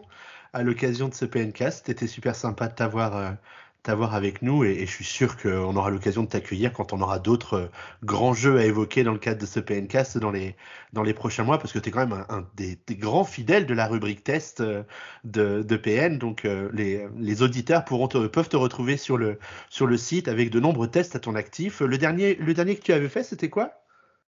Alors le dernier publié ou le dernier soumis? Parce que le, dernier, le dernier publié, on va pas prendre d'avance. Ah, le dernier ah bah le dernier publié, c'était pas une grande réussite, c'était Epic Chef que je ne recommande. Ah oui, c'est vrai qu'on ne te, on te gratifie pas toujours des meilleurs. Ça va, il n'est pas trop sévère avec les tests? Non, non, non, pas du tout, ça va, ça va. Tu peux le dire, hein, il écoute pas le PNcast. bon, bah, écoutez, si vous le voulez bien, je vous propose qu'on passe à la troisième partie de ce PNcast et on va parler un peu de Nintendo Direct. Allez. Alors quand on vous parlait d'une actualité chargée, on vous parlait vraiment d'une actualité très chargée, parce que depuis le début de l'année, ça ne s'arrête plus. Alors outre la sortie de Pokémon Legend Arceus dont on vient de parler, eh bien il y a eu aussi un Nintendo Direct. Alors ça faisait quelques semaines hein, que toutes les rumeurs nous l'annonçaient euh, chaque jour, chaque semaine. il a finalement bah, finit par tomber. Et donc c'est un contenu plutôt dense hein, qui nous a été proposé par euh, Nintendo à l'occasion de, de, cette, de, ce, de, cette nouvelle diffusion sur, euh, sur YouTube avec énormément d'annonces. Alors on va pas revenir en détail sur chacune parce qu'en fait il nous aurait fallu un podcast euh, à part entière, mais on va commencer par une petite synthèse des petites infos qu'il faut, qu'il faut retenir et puis on va rentrer dans le, dans le détail de certaines des annonces qui nous ont le plus intéressé ou qui nous concernent, qui nous concernent un peu plus compte tenu de, de l'actualité chargée qui nous, qui nous attend dans les mois à venir. Alors, en termes d'actualité euh, brève, alors un rappel, c'est que la sortie d'Advance Wars 1 plus 2 Reboot Camp, qui était prévue pour euh, le mois de décembre à la base, aura maintenant euh, lieu le 8 avril prochain avec euh, évidemment de nouvelles euh, fonctionnalités pour essayer de justifier un peu ce, ce reboot, tel qu'une fonction de, rewind et d'avance rapide pour euh, bah, peut-être éviter de patienter un peu trop longtemps dans certaines séquences. Les voix des généraux seront doublées et en plus, il y aura bien sûr le fameux multijoueur en local et en ligne la deuxième info à retenir, bah, c'est la, ça concerne Splatoon 3. Alors il y a une, vidéo qui nous a présenté le, mode coopératif Salmon Run Next Wave, euh, bah, qui repose hein, toujours sur le, même principe de ce qui avait été euh, proposé dans euh, Splatoon 2, c'est-à-dire enchaîner des vagues successives d'ennemis à, à, battre, avec en plus cette fois des, des boss qui permettront de, bah, de, varier un petit peu les, plaisirs. On pourra se lancer des œufs entre équipiers pour euh, mettre au point des tactiques et, euh, et, et alors je sais pas si on va dire gagner, mais progresser plus facilement dans, ce mode coopératif là. Et bah, je pense qu'on aura des détails un petit peu plus précis dans les prochaines semaines, puisque le jeu devrait sortir cet été. Je suis très content de retrouver Splatoon 3 et en particulier euh, le mode Salmon Run qui pour moi a été une des plus belles réussites du, euh, du 2 et je pense que ça va vraiment euh, annoncer de, belles parties à venir sur, sur ce jeu. Même si j'en attends plus, c'est pas un simple 2,5. Franchement, j'ai été bien content de voir des images de Salmon Run. Mm, mm. Moi, je suis content aussi et je suis prêt pour donc Splatoon 3 parce que j'ai déjà revendu le 2 en me disant qu'il allait décoter. Quel opportuniste ce Ming. Exactement. Alors un jeu qui va peut-être décoter très vite, c'est Disney Speedstorm. C'est une sorte de Mario Kart euh, qui sera disponible en free-to-play cet été. J'ai un peu peur que le jeu passe un peu inaperçu avec les DLC de, Mario Kart dont on va reparler dans, quelques instants. Mais, euh, mais en tout cas, bah, le jeu était annoncé, il doit être en cours de développement, donc de toute façon, ils doivent se dire, quoi qu'il arrive, on va le sortir. Euh, autre sortie à, venir, c'est Chrono Cross de Radical Dreamers Edition qui sortira, euh, c'est un remaster qui sortira le 7 avril 2022. Qui est donc la suite de Chrono Trigger qui a été qui était ressorti sur DS à l'époque, un des jeux DS qui était euh, assez recherché, un très très bon RPG euh, qui avait été fait par donc il y avait Akira Toriyama au character design et je crois il y avait enfin il y a que des grands noms, il y a le gars de Final Fantasy en l'occurrence, il me semble, si je me trompe pas. Et donc Chrono Cross est apparemment un très très grand jeu, sauf que là le remaster m'a l'air quand même vraiment feignant et je pense que ça restera en anglais. Ah, ça peut être parfois un petit peu opportuniste, hein, ces genres de, de, de sortie de remaster. C'est un test. Ouais. Autre, autre sortie qui a été annoncée dans le Nintendo Direct, c'est la sortie de Fire Emblem Warriors 3 euh, Hopes qui a été annoncée et qui sortira le 24 juin 2022. Euh, autre élément, alors on a un peu hésité à le mettre en bref ou à en faire un petit, euh, un petit topo pendant trois minutes, c'est euh, l'annonce de mise à jour gratuite pour Metroid Dread. Alors peut-être Guillaume, tu peux nous en dire deux mots? Oui, du coup, bah, j'en parlais un peu avant dans le pencast, mais va y avoir déjà, bah, c'est déjà disponible maintenant. Il y a deux modes de difficulté qui sont rajoutés. Donc un mode de difficulté pour les qui s'appelle novice et un mode de difficulté terreur. Donc bah, de façon assez simple, le mode novice permettra de pouvoir euh, avancer plus facilement dans le jeu. Euh, et donc ça, s'il y en a certains qui sont rebutés par la difficulté, c'est un titre pas facile, hein, mine de rien. Ah bah ils peuvent. Euh, par contre, je sais pas encore, j'ai pas encore regardé si on peut switcher en cours de partie. Donc ça, ça serait bien. et le mode terreur, du coup, bah lui, c'est le mode beaucoup plus difficile où bah ça pardonnera pas quand on, quand on se fera attaquer quoi. Il faut, c'est du one shot pratiquement. Euh, et euh, plus tard, en avril, il y aura une autre mise à jour qui sortira. C'est un genre de boss, euh, rush, un boss en série où on va du coup probablement enchaîner les différents boss du jeu. donc c'est pas de la grosse mise à jour, mais pour un jeu dont on n'attendait pas forcément de mise à jour, je trouve que c'est plutôt cool. Donc j'ai hâte de voir si jamais dans la fin du jeu on se retrouve un peu bloqué, si on utilisera ce, ce système avec euh, le pote avec qui je fais ça, avec qui je fais le jeu. Voilà. j'ai trouvé que c'était plutôt malin de leur part parce qu'ils se sont peut-être rendus compte en analysant les stats du jeu qu'il y avait une partie des joueurs qui l'avaient laissé tomber très vite parce qu'il était trop difficile, euh, même avec le mode euh, le mode plus plus facile. Et puis à contrario, des joueurs qui l'ont fini très vite et pour lesquels leur donner un petit peu plus de fil à retordre avec un mode terreur, c'était plutôt pas mal. Et puis de proposer en avril le mode boss en série, je trouve que c'est une bonne idée aussi. Euh, dans le sens où ça permet de retrouver, de se reconfronter un peu à tous ces grands méchants qu'il y a eu dans le, que les gens ont rencontrés dans le, dans le jeu pour y revenir un petit peu et puis préparer les esprits pour un certain Metroid Prime 4. Hmm. Bon et puis la, dernière actu en bref euh, qu'on voulait euh, qu'on voulait souligner rapidement, c'est l'arrivée de Live Alive qui est un jeu Super Famicom qui n'était pas encore sorti, euh, qui n'était jamais sorti en, Occident et que donc arrivera pour la toute première fois sur euh, sur Switch euh, le 22 juillet 2022 avec une traduction anglaise officielle proposée par cette à cette occasion. Voilà pour euh, la petite actu en bref de ce Nintendo Direct. Donc déjà, il y avait quand même un petit peu du lourd là-dedans. Et puis, euh, eh ben, je vous propose qu'on continue avec euh, les gros temps forts du Nintendo Direct qui a duré quand même 40 minutes. Hein. donc il y a eu quand même pas mal de séquences là-dedans. Et, le premier jeu dont on voulait parler, bah, c'était Kirby et le monde oublié, ou Kirby Odyssey pour les intimes. Kirby, c'est toi qui vas nous en dire deux mots. Alors, quelles ont été les nouvelles infos qui ont été révélées par Nintendo à l'occasion de ce Direct? Alors, on n'était pas sûr qu'on allait revoir à nouveau des informations sur, euh, sur Kirby, mais bon, on l'espérait quand même parce qu'on avait eu un second trailer qui nous avait montré beaucoup d'éléments, des petits euh, éléments glanés à droite et à gauche sur euh, notamment le site des l'anniversaire des 30 ans de Kirby qui a été ouvert par, par Nintendo il y a peu. Mais qu'est-ce qu'on voit dans ce nouveau trailer?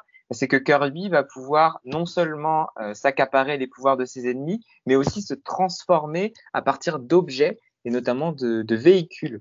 On a vu que Kirby allait pouvoir euh, gober des voitures, euh, toutes sortes de, de véhicules euh, assez énormes et, et, ensuite se métamorphoser. Même plus que se métamorphoser, en fait, c'est assez bizarre. On a l'impression que Kirby, sa peau devient extensible et qu'il recouvre littéralement les, les véhicules et qu'ensuite on va avoir affaire à certaines phases dans des niveaux où Kirby va devoir contrôler justement ce véhicule à travers voilà, une espèce de, de rail shooter ou quelque chose comme ça. Donc euh, encore une nouveauté qui n'avait pas du tout été dévoilée jusque-là. On a revu aussi le coup du village qu'il va falloir euh, agrandir petit à petit en, retrouvant les, les Waddle Dee. Donc euh, personnellement, je suis très enthousiasmé par le jeu. J'ai d'ailleurs fait un, une sorte de, de preview, en tout cas d'impression sur qui est disponible sur sur PN en fin d'année dernière. C'est dire ton impatience? Bah, exactement, oui, oui. le, jeu, euh, le, jeu, est magnifique. Là, on a parlé de Pokémon Legend Arceus avant, euh, où on a tous euh, boudé les graphismes du jeu. Et là, pour, par exemple, je trouve que ils sont vraiment donnés à fond sur ce jeu. Enfin, c'est magnifique, que ce soit les cinématiques ou les séquences en jeu.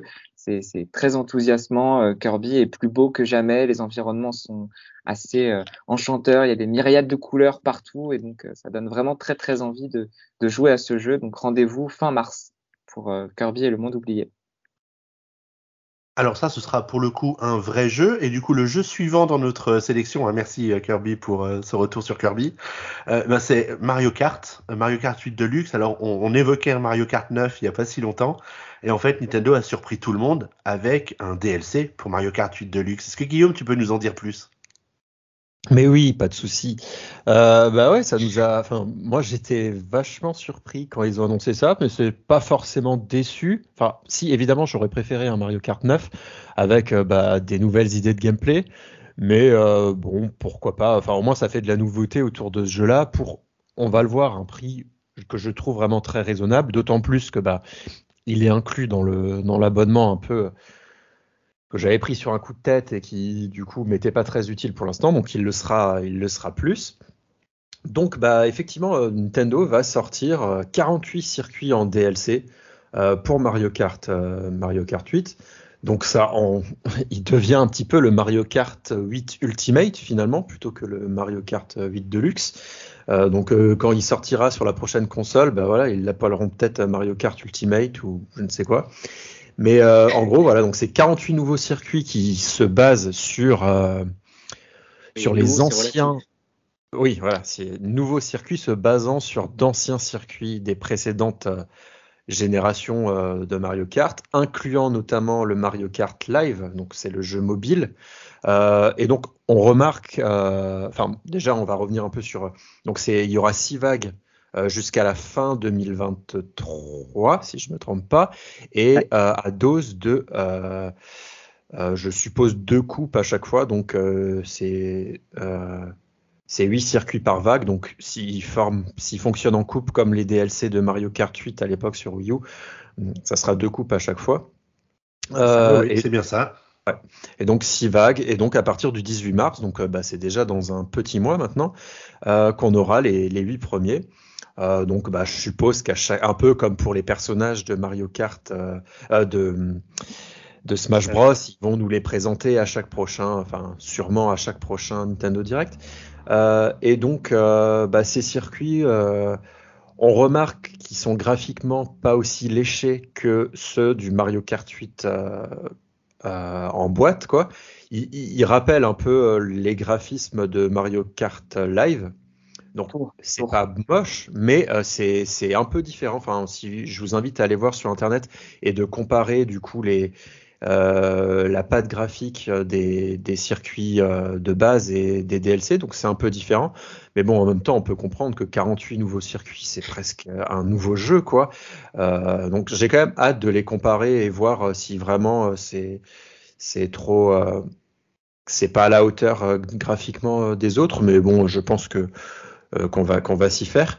Euh, donc j'ai vraiment hâte de tester ça et du coup de redonner un coup de, un coup de boost, voilà, un coup d'accélérateur, et notamment parce que bah, sur, sur Puissance Nintendo, euh, il y a les sessions PN qui sont organisées régulièrement le samedi soir, et donc bah, ça redonnera un peu d'intérêt à, à, jouer à Mario Kart 8, d'avoir ces nouveaux circuits qui s'agrémenteront et de plus dire ah oui, bah, c'est encore la douzième fois que je fais ce circuit-là, parce que bah, on les a bien dosés hein, depuis 5 ans maintenant, voire même encore plus avec euh, la version Wii U. Et autre info pour euh, euh, qui est qui est quand même qui est quand même intéressante. Enfin là, franchement, s'ils ils auraient pu comment dire Nintendo aurait, ce que j'ai entendu par exemple sur Gamecult, il y a quelqu'un qui disait que c'était une honte que ça sorte à 25 euros, qu'il aurait vu ça à 15 euros max. Mais je trouve que pour 25 euros de plus inclus dans le pack additionnel, et là, l'info qu'on a eue euh, récemment, c'est que les joueurs qui joueront, qui, n'auront pas acheté le DLC ou qui seront pas abonnés au pack additionnel et qui jouent les parties en ligne pourront se retrouver sur ces nouveaux circuits. Donc euh, pour moi, c'est c'est vraiment pas euh, une action, enfin c'est vraiment pas euh, une idée euh, trop pécuniaire de la part de Nintendo, parce qu'ils auraient très bien pu euh, faire beaucoup plus cher, les vendre au lieu de faire un pass à 25 euros, ils auraient pu faire un pass de 5 euros par, par, par tranche de 8 circuits ou des choses comme ça, et je suis sûr qu'il y en aurait qui, enfin, quoique ça aurait pu peut-être faire, parce que 5 fois, je sais pas, mais en tout cas, ils auraient pu, pu diviser ça et mettre bien plus cher que ça. Je trouve que c'est, c'est plutôt, j'ai entendu très peu de personnes euh, critiquer euh, ce, principe tarifaire, je trouve. Bah, Donc, tu, dis, tu, dis, 48 circuits sur un an et demi. 25 euros, ça, ça choque pas. Je veux dire, ça, moi, ça m'a pas, choqué. Je trouvais ça plutôt malin, hein, qui réutilise les assets de Mario Kart Tour notamment, euh, qui, est peut-être moins populaire maintenant qu'il l'était à la, à la sortie, puis qui puisse capitaliser un petit peu dessus, euh, parce qu'il y avait quand même de bonnes idées en termes de circuit et de, et de design, donc c'est plutôt, euh, plutôt cool. Non, c'est euh, une bonne surprise. Tout à l'heure, je vous ai posé cette question à laquelle vous n'avez pas répondu, mais moi, je n'ai pas oublié. À votre avis, ça, ça peut se vendre à combien Enfin, la cible? Parce que donc Mario Kart c'est le grand jeu grand public, tout le monde achète Mario Kart, mais après qui achète parmi cette grande frange grand public des DLC C'est ça. Moi je me demande. Euh, je sais pas. Que c'est avant tout quelque chose qu'ils ont fait pour commercialiser leur abonnement euh, online en plus. Voilà, parce que tout le monde n'est pas intéressé par le DLC Animal Crossing. Des gens l'ont lâché. Enfin, tout à l'heure tu l'as dit, même tu l'as revendu. Et des gens, Euh, tout le monde n'est pas intéressé par la Nintendo 64. Il y, a, des fous. Moi, je suis, je, ne vis que pour la Nintendo 64, mais tout le monde n'aime pas ça. Donc euh, voilà. Les... J'aime pas la 64. J'ai fait partie de cette frange-là. Voilà. Et, j'ai vraiment envie de la vendre. Et sachant que nous, voilà, aller à 40 euros en Europe, 50 dollars aux États-Unis, à mon avis, ils ont envie de trouver des prétextes pour euh, des raisons supplémentaires pour que les gens l'achètent. Et ça, à mon avis, c'en est une assez tout trouvé. Enfin voilà. je suis d'accord. Je suis d'accord avec toi.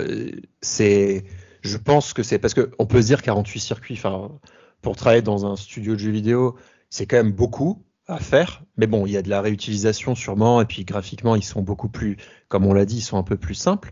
Euh, je pense que c'est un cheval de Troie, comme Microsoft avec son Game Pass quand ils incluent, par exemple, Halo ou des choses comme ça. Là, ils se disent, euh, ceux qui sont. Bah déjà, ça va inciter des gens à s'abonner au online. Certains vont se dire ah bah il suffit juste que je sois abonné au online, donc pour 25 euros par an, j'ai les DLC si je joue en ligne gratuitement, euh, donc super. Donc potentiellement c'est des gens qui vont se mettre en renouvellement automatique et qui vont rester après abonnés parce que par habitude.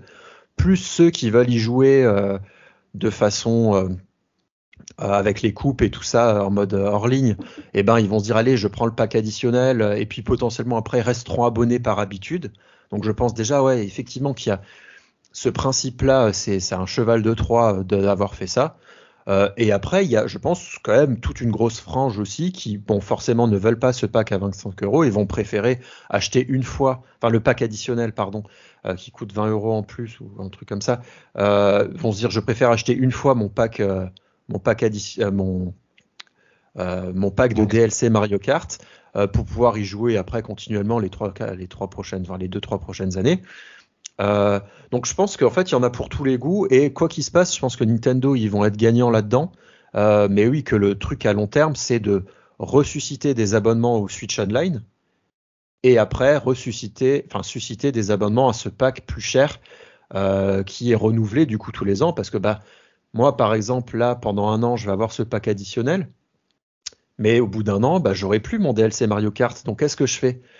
Est-ce que je me dis, bon, bah, je m'achète le DLC Mario Kart parce que j'ai encore envie d'y jouer Ou est-ce que je me réabonne à ce pack additionnel de 20 et quelques parce qu'ils auront rajouté potentiellement, je sais pas, peut-être le, le, le, season pass de, du prochain Breath of the Wild, enfin du, du de la suite de Breath of the Wild dedans, et donc je me dis bon bah je remets 20 euros là-dedans, et au final ça fait que ils se disent bah, tous les ans, il y aura.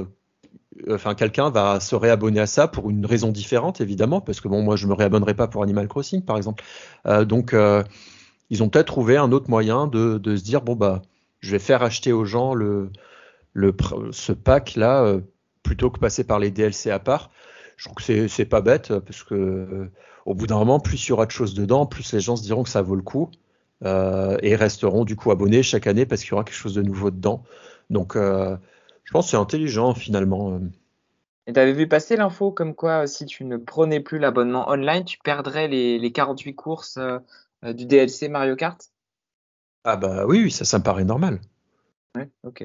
C'est comme, bah, comme, Animal Crossing, du coup évidemment, si tu ne payes plus l'abonnement, tu n'auras plus le pack, enfin le, le mode de jeu pour redesigner. Mais évidemment, tu ne perds pas, je crois, les, les, les, objets que tu avais débloqués, mais tu n'auras plus accès euh, au, mode de jeu pour. Euh, Donc moi, ça me paraît normal, évidemment. Bah oui, tu le payes, c'est comme une location. Pour un an, tu payes, tu obtiens ce, ces, accès aux 48 circuits. Par contre, évidemment, est-ce que du coup, ils s'afficheront plus du tout ou est-ce que euh, ils restent, ils apparaîtront quand même? Parce que si tu si, si as, débloqué les 5 les, enfin, les 3 étoiles, si tu as la coupe or dans chacun, j'espère qu'au moins les statistiques resteront.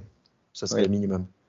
Je pense que même en jouant après en ligne en mode aléatoire ou avec des amis qui l'ont, tu pourras de toute manière y accéder encore à ces coupes. Euh, ah oui, bah c'est c'est ce que je c'est ce que je disais. Euh, il y a une news qui est sortie récemment, c'est que même si tu n'es pas abonné, si tu n'as pas acheté les DLC ou même si tu n'es pas abonné au pack additionnel, si tu joues en ligne, tu auras accès gratuitement à ces nouveaux circuits. Je pense que c'est pas tant un cadeau. À mon avis, c'est surtout que c'était trop compliqué à faire de d'empêcher les gens. À mon avis, ils voulaient pas, ils voulaient pas se séparer et refaire un autre système qui se dise bon bah on dispatche les gens selon. Alors qu'ils pourraient, parce qu'il y a tellement de gens qui y jouent, ça, il y aurait pas de difficulté à trouver. Euh, parce que euh, tous les Call of Duty qui ont des packs additionnels et des maps, euh, bah c'est pas pour autant. Euh, enfin, bon, après, c'est des jeux en ligne exclusivement, mais euh, ils arrivent bien à le faire. Mais je pense, oui, aussi, c'est pour, c'est pour pas s'embêter, parce que moi, si j'avais été financier là-dessus, je m'aurais dit ah bah non, si ceux qui, c'est presque un cadeau pour le coup, ceux qui jouent qu'en ligne, ils ont même pas besoin de payer, quoi. Enfin. Ouais, mais après, il y, a, à part le mode, à part le, à part évidemment le. Le fait de pouvoir jouer en ligne, ouais, le passage. Voilà, à part ce truc-là, effectivement. Ouais, il y, a deux, y a deux choses. La première, c'est que si tu réservais le contenu du DLC aux joueurs DLC, ben, quand tu joues en ligne, euh, ben, tu ne jouerais qu'aux courses classiques. Donc les gens qui étaient revenus sur Mario Kart pour ça ne joueraient plus en ligne parce que c'est plus intéressant pour eux. Et puis il y a l'autre truc, c'est que quand tu joues à Mario Kart et que tu découvres un circuit, ben tu vas pas être premier, enfin sauf si tu as des carapaces bleues, etc. Parce que ça reste Mario Kart. Mais du coup, tu vas peut-être avoir envie d'acheter le DLC ou de prendre l'abonnement à l'expansion pack pour pouvoir t'entraîner et continuer à rivaliser avec les autres qui eux prennent de l'avance euh, et continuent à gagner dans Mario Kart. Il y a c'est c'est intéressant comme approche, hein, je trouve. Ouais. Bon, en tout cas, pour ceux qui n'aiment pas Mario, ben écoutez, moi je vous propose un jeu Mario.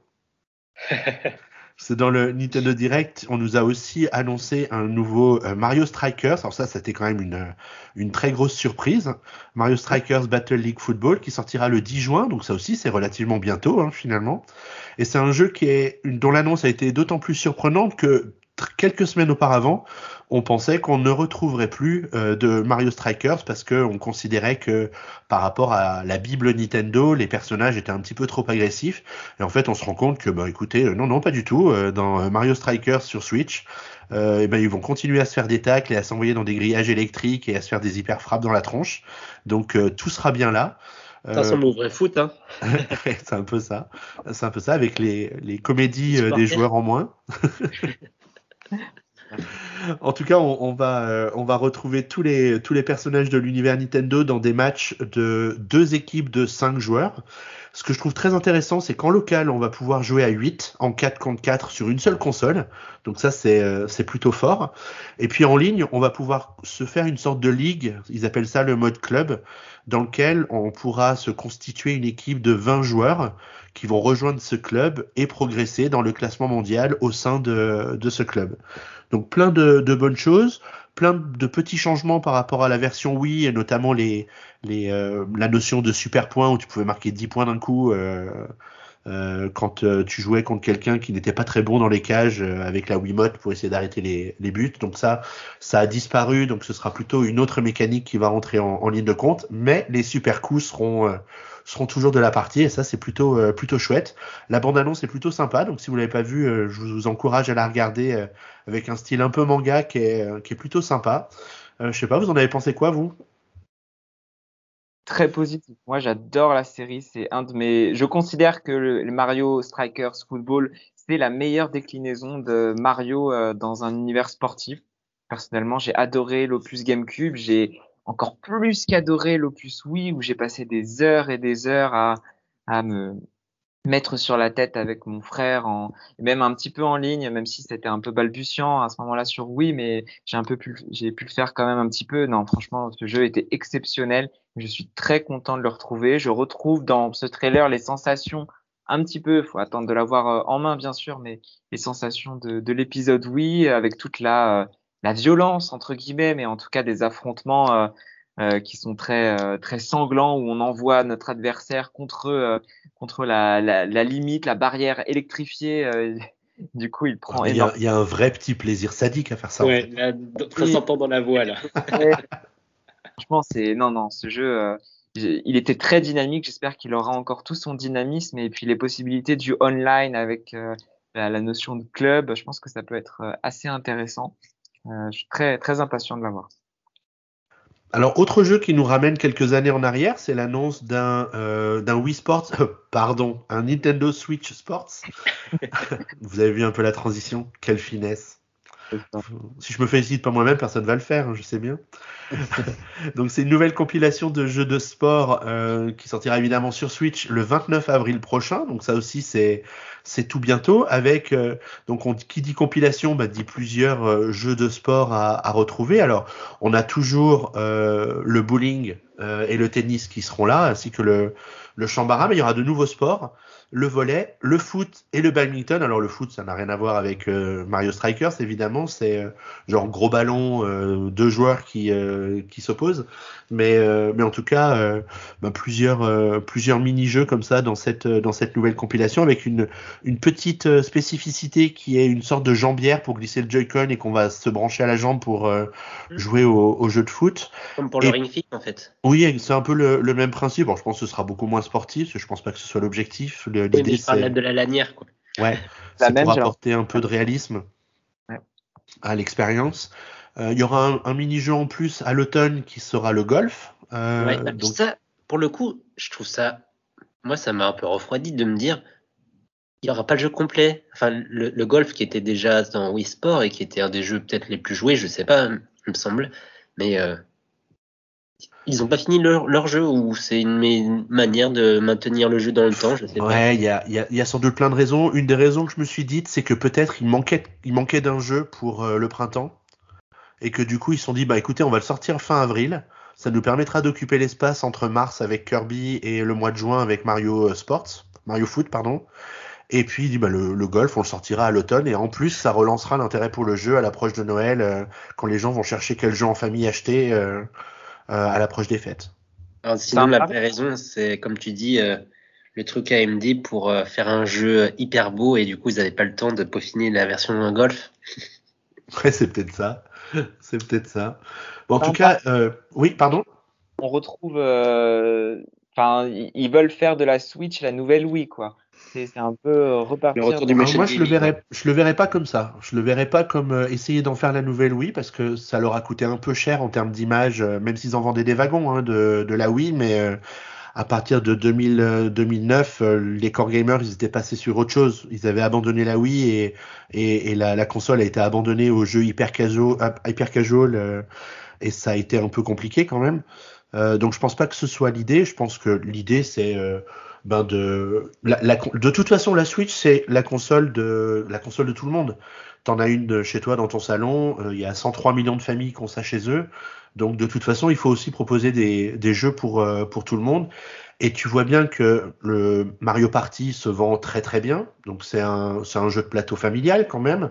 Et que du coup, il y a, y a clairement de la place pour des jeux comme ça euh, sur, la, sur la Switch.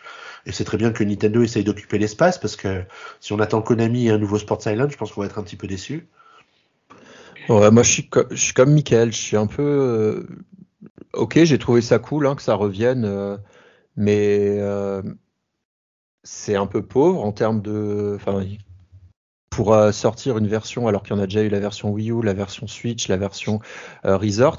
Moi, je me serais attendu à voir tous les tous les jeux déjà sortis, plus des nouveaux. Enfin, c'est un peu chiche, je trouve. euh, et, mais du coup, euh, surtout pour un jeu en boîte, quoi, parce que qu'il fasse un jeu en boîte et que finalement on sait déjà que derrière il y en aura d'autres qui vont être ajoutés euh, et que tu en auras. Enfin, moi ça me donne pas envie d'acheter le jeu en boîte. Moi j'aurais plus vu intégrer soit dans le pack additionnel, soit dans le pack de base online, en se disant bah voilà vous avez accès euh, euh à cette version là gratuitement.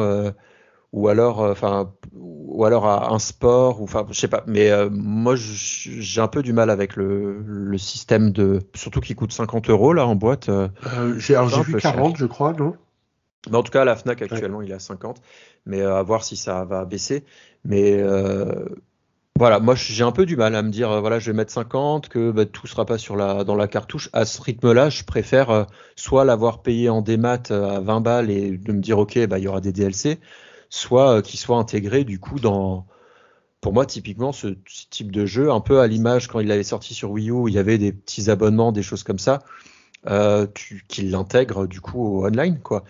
Mais après, est-ce que la cible, c'est plutôt les gens qui vont l'acheter en magasin? Je comprends, hein, mais je l'aurais aussi intégré moi à côté. Mais bon, à voir comment ça va évoluer euh, dans le temps. Bah, ce, sera, ce sera intéressant de voir les chiffres de vente euh, à la fin du trimestre, euh, du premier trimestre de la prochaine année fiscale, du coup, parce que ça nous donnera un peu le sens du vent pour, pour le jeu, voir si c'est un peu l'idée d'occuper l'espace et du coup les gens achètent parce qu'il n'y a pas d'autres jeux, ou alors si, comme tu le dis, et à juste titre, hein, y a, c'est un peu pauvre comme compilation finalement avec 4-5 4-5 mini, enfin mini sports, on va dire, c'est même pas les sports complets. Euh, non, faut avoir, avoir. En tout cas, euh, moi j'ai trouvé que c'était plutôt, euh, plutôt un, bon ajout au catalogue, mais je suis très bon public moi hein, chez Nintendo, donc. Euh.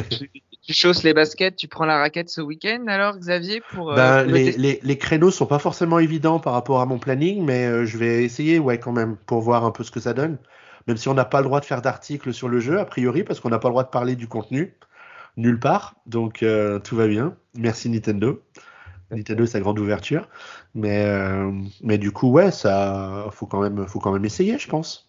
Ah, je suis complètement d'accord. Moi, je, je, je, je, rejoins un peu ce que vous avez dit sur le côté un petit peu chiche du jeu où finalement il y a quand même pas beaucoup de mini-jeux. Certains vont arriver encore après. Euh, bon, euh, graphiquement, ils auraient pu faire faire des efforts ou essayer de. Enfin, Wii Sport Resort, il y avait quand même de l'inventivité dans euh, cette île qu'on pouvait explorer grâce enfin, voilà, au vélo. Il y avait quand même des, choses qui permettaient d'explorer un peu.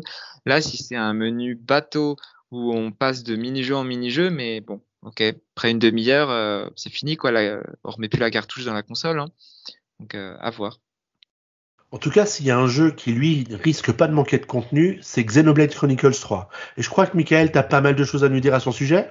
Euh, pas mal, je sais pas. Donc pour ceux qui connaissent pas euh, Xenoblade, c'est le tout premier était sorti, si je me souviens bien, sur Wii. Et donc c'est vraiment un, RPG, un JRPG euh, avec beaucoup d'heures de jeu. C'est eux qui ont aidé à l'époque Breath of the Wild à faire leur monde ouvert. Donc sur, sur Switch, on a déjà eu, je crois que c'était la première année, le 2, Xenoblade Chronicles 2. Puis on a eu son DLC euh, qui était très sympa. J'ai fait les deux. Et ils ont ressorti, euh, c'était l'année dernière qu'ils ont refait le, premier épisode qui était déjà donc euh, sorti sur Wii, comme j'ai dit, mais également sur 3DS. Et donc là, vous pourrez enfin avoir l'intégralité, enfin l'intégralité. Donc le troisième épisode sort sur, sur Switch. C'était le One More Things de ce fameux Nintendo Direct. Graphiquement, franchement, je trouve que c'est très joli. Parce que je me rappelle à l'époque du 2, il y avait un petit effet de flou un peu bizarre. Là, ça a l'air de plus être le cas. L'esprit est moins shonen, on est toujours euh, avec des personnages, donc là beaucoup plus, moins manga, plus dans le sens, euh, dans le 2 c'était euh, un peu à la Dragon Ball si je puis dire, des personnages pas très grands, un mode un peu SD. Là on est beaucoup plus réaliste comme dans le premier. Et donc c'est un RPG où en fait vous vous baladez sur des gigantesques titans qui, qui représentent le monde. Donc c'est vous vous baladez, vous êtes une fourmi qui se balade euh, sur des êtres vivants gigantesques que vous allez sûrement pouvoir euh, pas forcément combattre, mais euh, interférer. je trouve même plus avoir des interactions avec. Et donc c'est prévu pour septembre. Ça va être la grosse cartouche de la rentrée. Et euh, donc je pense que là, il y a vraiment... Ah, c'est un jeu de niche, hein. Xenoblade, c'est vraiment un RPG qui, qui a passionné tous les fans de JRPG. Et donc la grosse cartouche qui arrive en septembre, c'est bon signe, ça veut dire que il va encore avoir une grosse cartouche en fin d'année de mon point de vue.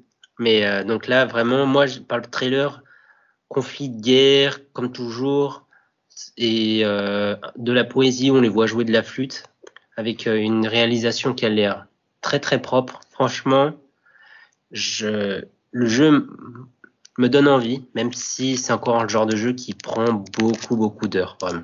Voilà. encore un jeu dont il va falloir surveiller l'édition collector comme le lait sur le feu. je, vais, je vais, j'ai décidé d'essayer de me soigner un petit peu, donc euh, je, vais essayer de faire l'impasse. On, en reparle dans six mois, voilà, mais je ne sais pas si vous, c'est un jeu qui vous tente, mais je pense que le test se fera par Max, qui est le spécialiste, euh, qui a fini déjà plusieurs fois le deuxième et le premier opus. Euh, un vrai fou. Je suis sûr qu'il connaît déjà la fin du 3 sans y avoir joué. on verra, on verra à ce, à ce moment-là. En tout cas, c'est un, jeu dont l'univers m'intéresse beaucoup, mais les RPG, ça prend trop de temps pour moi, c'est trop compliqué. Ouais, surtout que c'est pas le petit RPG, c'est pas le RPG que tu peux faire en 20-30 heures, ça c'est minimum 50-60 heures. Dans la catégorie RPG initiatique, Xenoblade Chronicles 3. bon, bah c'était plutôt un bon Nintendo Direct, je sais pas ce que vous en avez pensé. Euh... Ouais. On a beaucoup euh, réagi à chacun des jeux, mais globalement plutôt un, bon direct et, euh, et puis des perspectives quand même qui euh, sont plutôt réjouissantes pour l'année 2022, alors que bah, jusqu'au direct on savait vraiment pas grand chose de ce qui allait vraiment vraiment sortir. Donc est-ce que vous partagez aussi cet avis-là? Oui, à fait. certains ont dit, je rejoins aussi qu'on voit qu'on sort un petit peu de l'ère Covid euh, enfin voilà, on, voit qu'ils ont pu se mettre euh, davantage au travail et il y a eu beaucoup de choses de, de proposées pendant le Nintendo Direct et, et beaucoup euh, de sur des gros jeux, pas simplement des petits. Donc ouais, assez enthousiaste. Eh ben, merci d'avoir euh, reparcouru ce Nintendo Direct pour les auditeurs du PNcast qui ne manqueront pas de regarder la vidéo qui est toujours disponible hein, sur la chaîne YouTube de, Nintendo. Euh, alors, avant de se quitter, on va, on va faire très vite hein, pour euh, vous parler de la grosse actualité bien chaude du, moment. Parce que Nintendo a annoncé cette semaine la, fin programmée de l'eShop Wii U et, et 3DS, attendant le dixième anniversaire de la Wii U pour, pour nous annoncer cette triste nouvelle. Alors, triste nouvelle, oui et non. Triste dans le sens où ben c'est quand même une page qui se tourne de voir ces deux euh, ces deux e-shops se, fermer après tant d'années d'existence. Et moins triste dans le sens où euh, si on vous demande quand est-ce que vous êtes allé sur l'e-shop de la Wii U ou de la 3DS euh, les uns ou les autres ben peut-être vous vous souvenez plus quand c'est et quand est-ce que vous aviez acheté un jeu peut-être. Ah cette semaine c'est vrai mais toi t'es un cas particulier Kirby. Je sais pas si c'est un compliment Kirby en plus. Bon, en tout cas, il y a eu pas mal de questions hein, qui se sont posées euh, suite à cette annonce, parce qu'il y a certains jeux qui étaient très euh, dépendants de leur disponibilité sur, euh, sur ces deux e-shops. donc, on n'hésitez pas à, passer par PN pour voir quelles sont les, les news. J'essaierai de remettre les liens dans le, la news du PNcast pour renvoyer vers ce qui va advenir de la banque Pokémon et de Fire Emblem Fates à l'occasion de la fermeture de l'e-shop de la 3DS. Euh, et puis euh, du nombre de jeux impactés par la fermeture de ce de ce de cette de cet e-shop euh, parce que finalement bah, c'est que finalement il y a des jeux qui ne sont plus du tout disponibles dans le commerce et qu'on ne pouvait trouver que que sur l'e-shop. Pour ceux qui ont acquis ces consoles un peu de façon un peu tardive donc ça va devenir un petit peu plus un petit peu plus compliqué. D'ailleurs il y a une fondation hein, qui est spécialisée un peu dans la préservation du patrimoine du jeu vidéo qui s'est un peu élevée contre contre cette situation, mais j'ai un peu peur que ce soit le sens de l'histoire, euh, au même titre que les DLC qui nous sont offerts avec euh, tant qu'on a un abonnement euh, sont accessibles et puis dès qu'on arrête l'abonnement ils le sont plus. je pense que à long terme ce sera difficile de pouvoir jouer aux, jeux qui sortent maintenant là au, au 21e siècle à cause de ces conditions et des contraintes d'accès et d'utilisation. Ça peut être un peu compliqué. Autre info, bah, c'est la date de sortie de Majora's Mask sur le Nintendo Switch Online pour ceux qui sont abonnés au, à l'expansion pack qui permet de jouer au catalogue euh, Nintendo 64 et, euh, et, Mega Drive. Alors du coup, il y a une date qui nous a été euh, annoncée. Alors j'ai plus la date en tête, mais je crois que c'est pour très bientôt. Je vais aller voir ça. 25 février, je crois. Tu dis, pardon, tu as dit? 25 février. 25 février, donc c'est tout bientôt. Donc dans quelques jours, euh, vous allez pouvoir vous replonger dans cette euh, dans cette aventure là. Donc est-ce que est-ce que vous allez vous y euh... Alors toi, euh, Kirby, tu as pris le le, le comment t'appelles ça l'expansion pack? Complètement, je suis complètement, euh, j'ai été biberonné par la Nintendo 64 et j'en ai beaucoup profité. J'ai refait quasiment tout Banjo Kazooie. Je joue euh, presque tous les jours au Mario Kart 64. J'initie des petites sessions sur euh, sur le Discord d'ailleurs avec avec plusieurs joueurs qui sont intéressés par ça. Donc j'ai vraiment hâte de pouvoir essayer ce Majora's Mask que je n'avais pas fait à l'époque j'ai eu l'épisode 3DS, mais je l'ai pas beaucoup avancé, donc euh, pouvoir y rejouer dans, les conditions d'origine m'enthousiasme beaucoup. Donc je suis très content qu'il le sorte et qu'on ait enfin la date. Et ton côté Guillaume, toi aussi, tu as pris euh, l'expansion pack euh, pour bénéficier des, des DLC et, du catalogue N64 Mega Drive. Est-ce que Majora's Mask c'est un des jeux que tu attendais sur le support ou, ou tu vas faire l'impasse pour le coup? Euh, bah, en fait, je l'ai acheté sur 3DS à l'époque, euh, je l'avais jamais fait avant et je l'ai pas terminé. Et du coup, je pense que si j'ai envie de le faire, non ouais, si je pense que j'ai envie de le faire, je pense que je, je continuerai plus sur 3DS, même si j'ai du mal aujourd'hui à jouer sur 3DS. Euh, donc c'est pas, c'est cool qu'il y soit évidemment. Euh, par contre, c'est pas ça qui va me donner envie d'y, enfin, m'envie de lancer le euh, l'application pour jouer au jeu Nintendo 64. Par contre, je, suis à la recherche de la manette 64 pour parce que j'aimerais bien, oh. euh, vu que je l'ai pas eu, je l'ai pas eu à l'époque. Et euh, si je rejouais à des jeux comme ça sur Switch, j'aimerais bien y jouer un peu comme pour avoir les sensations avec la manette de l'époque. Mais elle est toujours pas disponible. Là, je suis allé voir. Donc bon, bah c'est pas pour maintenant. Si vous voulez faire un don, envoyez tout à Puissance Nintendo. Guillaume. elle est pas dispo, elle est pas dispo la manette surtout. Non, toujours pas. Voilà. On y a cru en décembre, euh, mais non, ça a été annulé par euh, Nintendo derrière. Je suis très en colère par rapport à cette situation très triste. Du coup, vous l'avez Personne ne l'a eu revenir, hein, qu'elle allait revenir normalement. Oui, elle, reviendra, c'est sûr, mais, euh, mais quand? Eh, C'est une bonne question. Bon, et puis dernière actu, on en parle très très vite, c'est que évidemment avec la sortie du film Super Mario Bros à la fin de l'année, eh ben on va avoir droit à une myriade de produits dérivés en tout genre, notamment des jouets dans les Happy Meals de ah, McDonald's. trop bien. Ouais, et puis euh, des, bah, des jouets, euh, des jouets à acheter dans les magasins de jouets euh, euh bah, par les partenaires de, Nintendo qui produisent déjà des, des, des jouets sous, sous licence, donc les, les, petits jouets en plastique, etc. Donc il y a notamment un van euh, qui, a été vu en photo. Donc on se demande quel va être le rôle de ce van dans le film.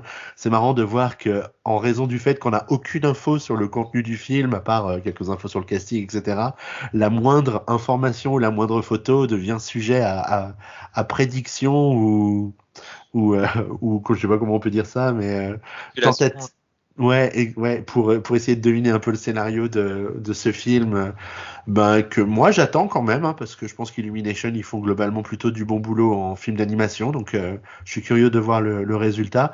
Peut-être que j'emmènerai la famille PN au cinéma au mois de décembre pour aller découvrir tout ça. Tu nous emmènes? Oui. En 4K avec un masque? Ben, il y aura plus de masque à ce moment-là. mais le masque 4K pour sentir le souffle sur ton visage. Mais du coup, juste une petite précision. Euh, moi, euh, je suis. Non, là, je vais passer pour un adepte du McDonald's, mais ce qui n'est pas le cas. Mais les jouets au McDonald's, maintenant, ils ont plus le droit au plastique. Et du coup, ce sera sûrement plus des figurines. Ouais, non, il y a des chances pour que ce soit, enfin des chances, j'appelle pas ça une chance, mais euh, ils ont fait ça, tu sais, pour les personnages euh, DC Comics, de faire des, des sortes de cartes que tu assembles et ça te fait une sorte de personnage, je trouve ça assez moche, un peu triste. par rapport à avant ou quand tu avais un vrai jouet, quoi. Euh, mais du coup, oui, ce sera clairement pas un jouet. Pour, euh, pour, pour ça, pour, euh, pour Mario avec McDonald's, c'est un peu étonnant, non? Je sais pas. Bah, ils l'ont, ils l'ont déjà fait, hein. Ouais. Ouais, il ouais, il y avait les cartes, Mario Kart, il avait aussi Mario qui lançait des boules de feu. Il y avait même Luigi avec son aspirateur. J'ai ouais, passe beaucoup trop de temps dans les. C'était McDo ou c'était Burger King que tu as la carte d'abonnement McDo. ah ouais, il prend pas l'abonnement à l'expansion pack, mais il prend l'abonnement McDo. Bah bravo Ming. Voilà, exactement. C'est ça d'avoir une famille. il y a des jouets Nintendo quand même.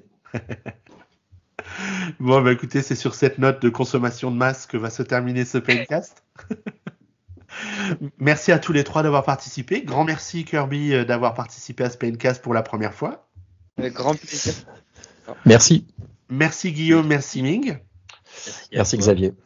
Eh ben écoutez, on se retrouve ben, dès maintenant sur p-nintendo.com pour lire l'actualité euh, Nintendo, pour découvrir les tests de, de l'équipe de, de Kurogeek dont fait partie euh, Kirby, euh, pour découvrir de nouveaux tests, pour découvrir nos dossiers, pour venir réagir sur Discord avec nous et commenter l'actualité presque en temps réel ou carrément en temps réel. Et puis, bah, écoutez, on se retrouve d'ici quelques semaines pour un nouveau PNcast. Et d'ici là, on vous souhaite une bonne journée, une bonne soirée, ou peut-être même une bonne nuit. Et on vous dit à très bientôt. Bye bye. À bientôt. Ciao.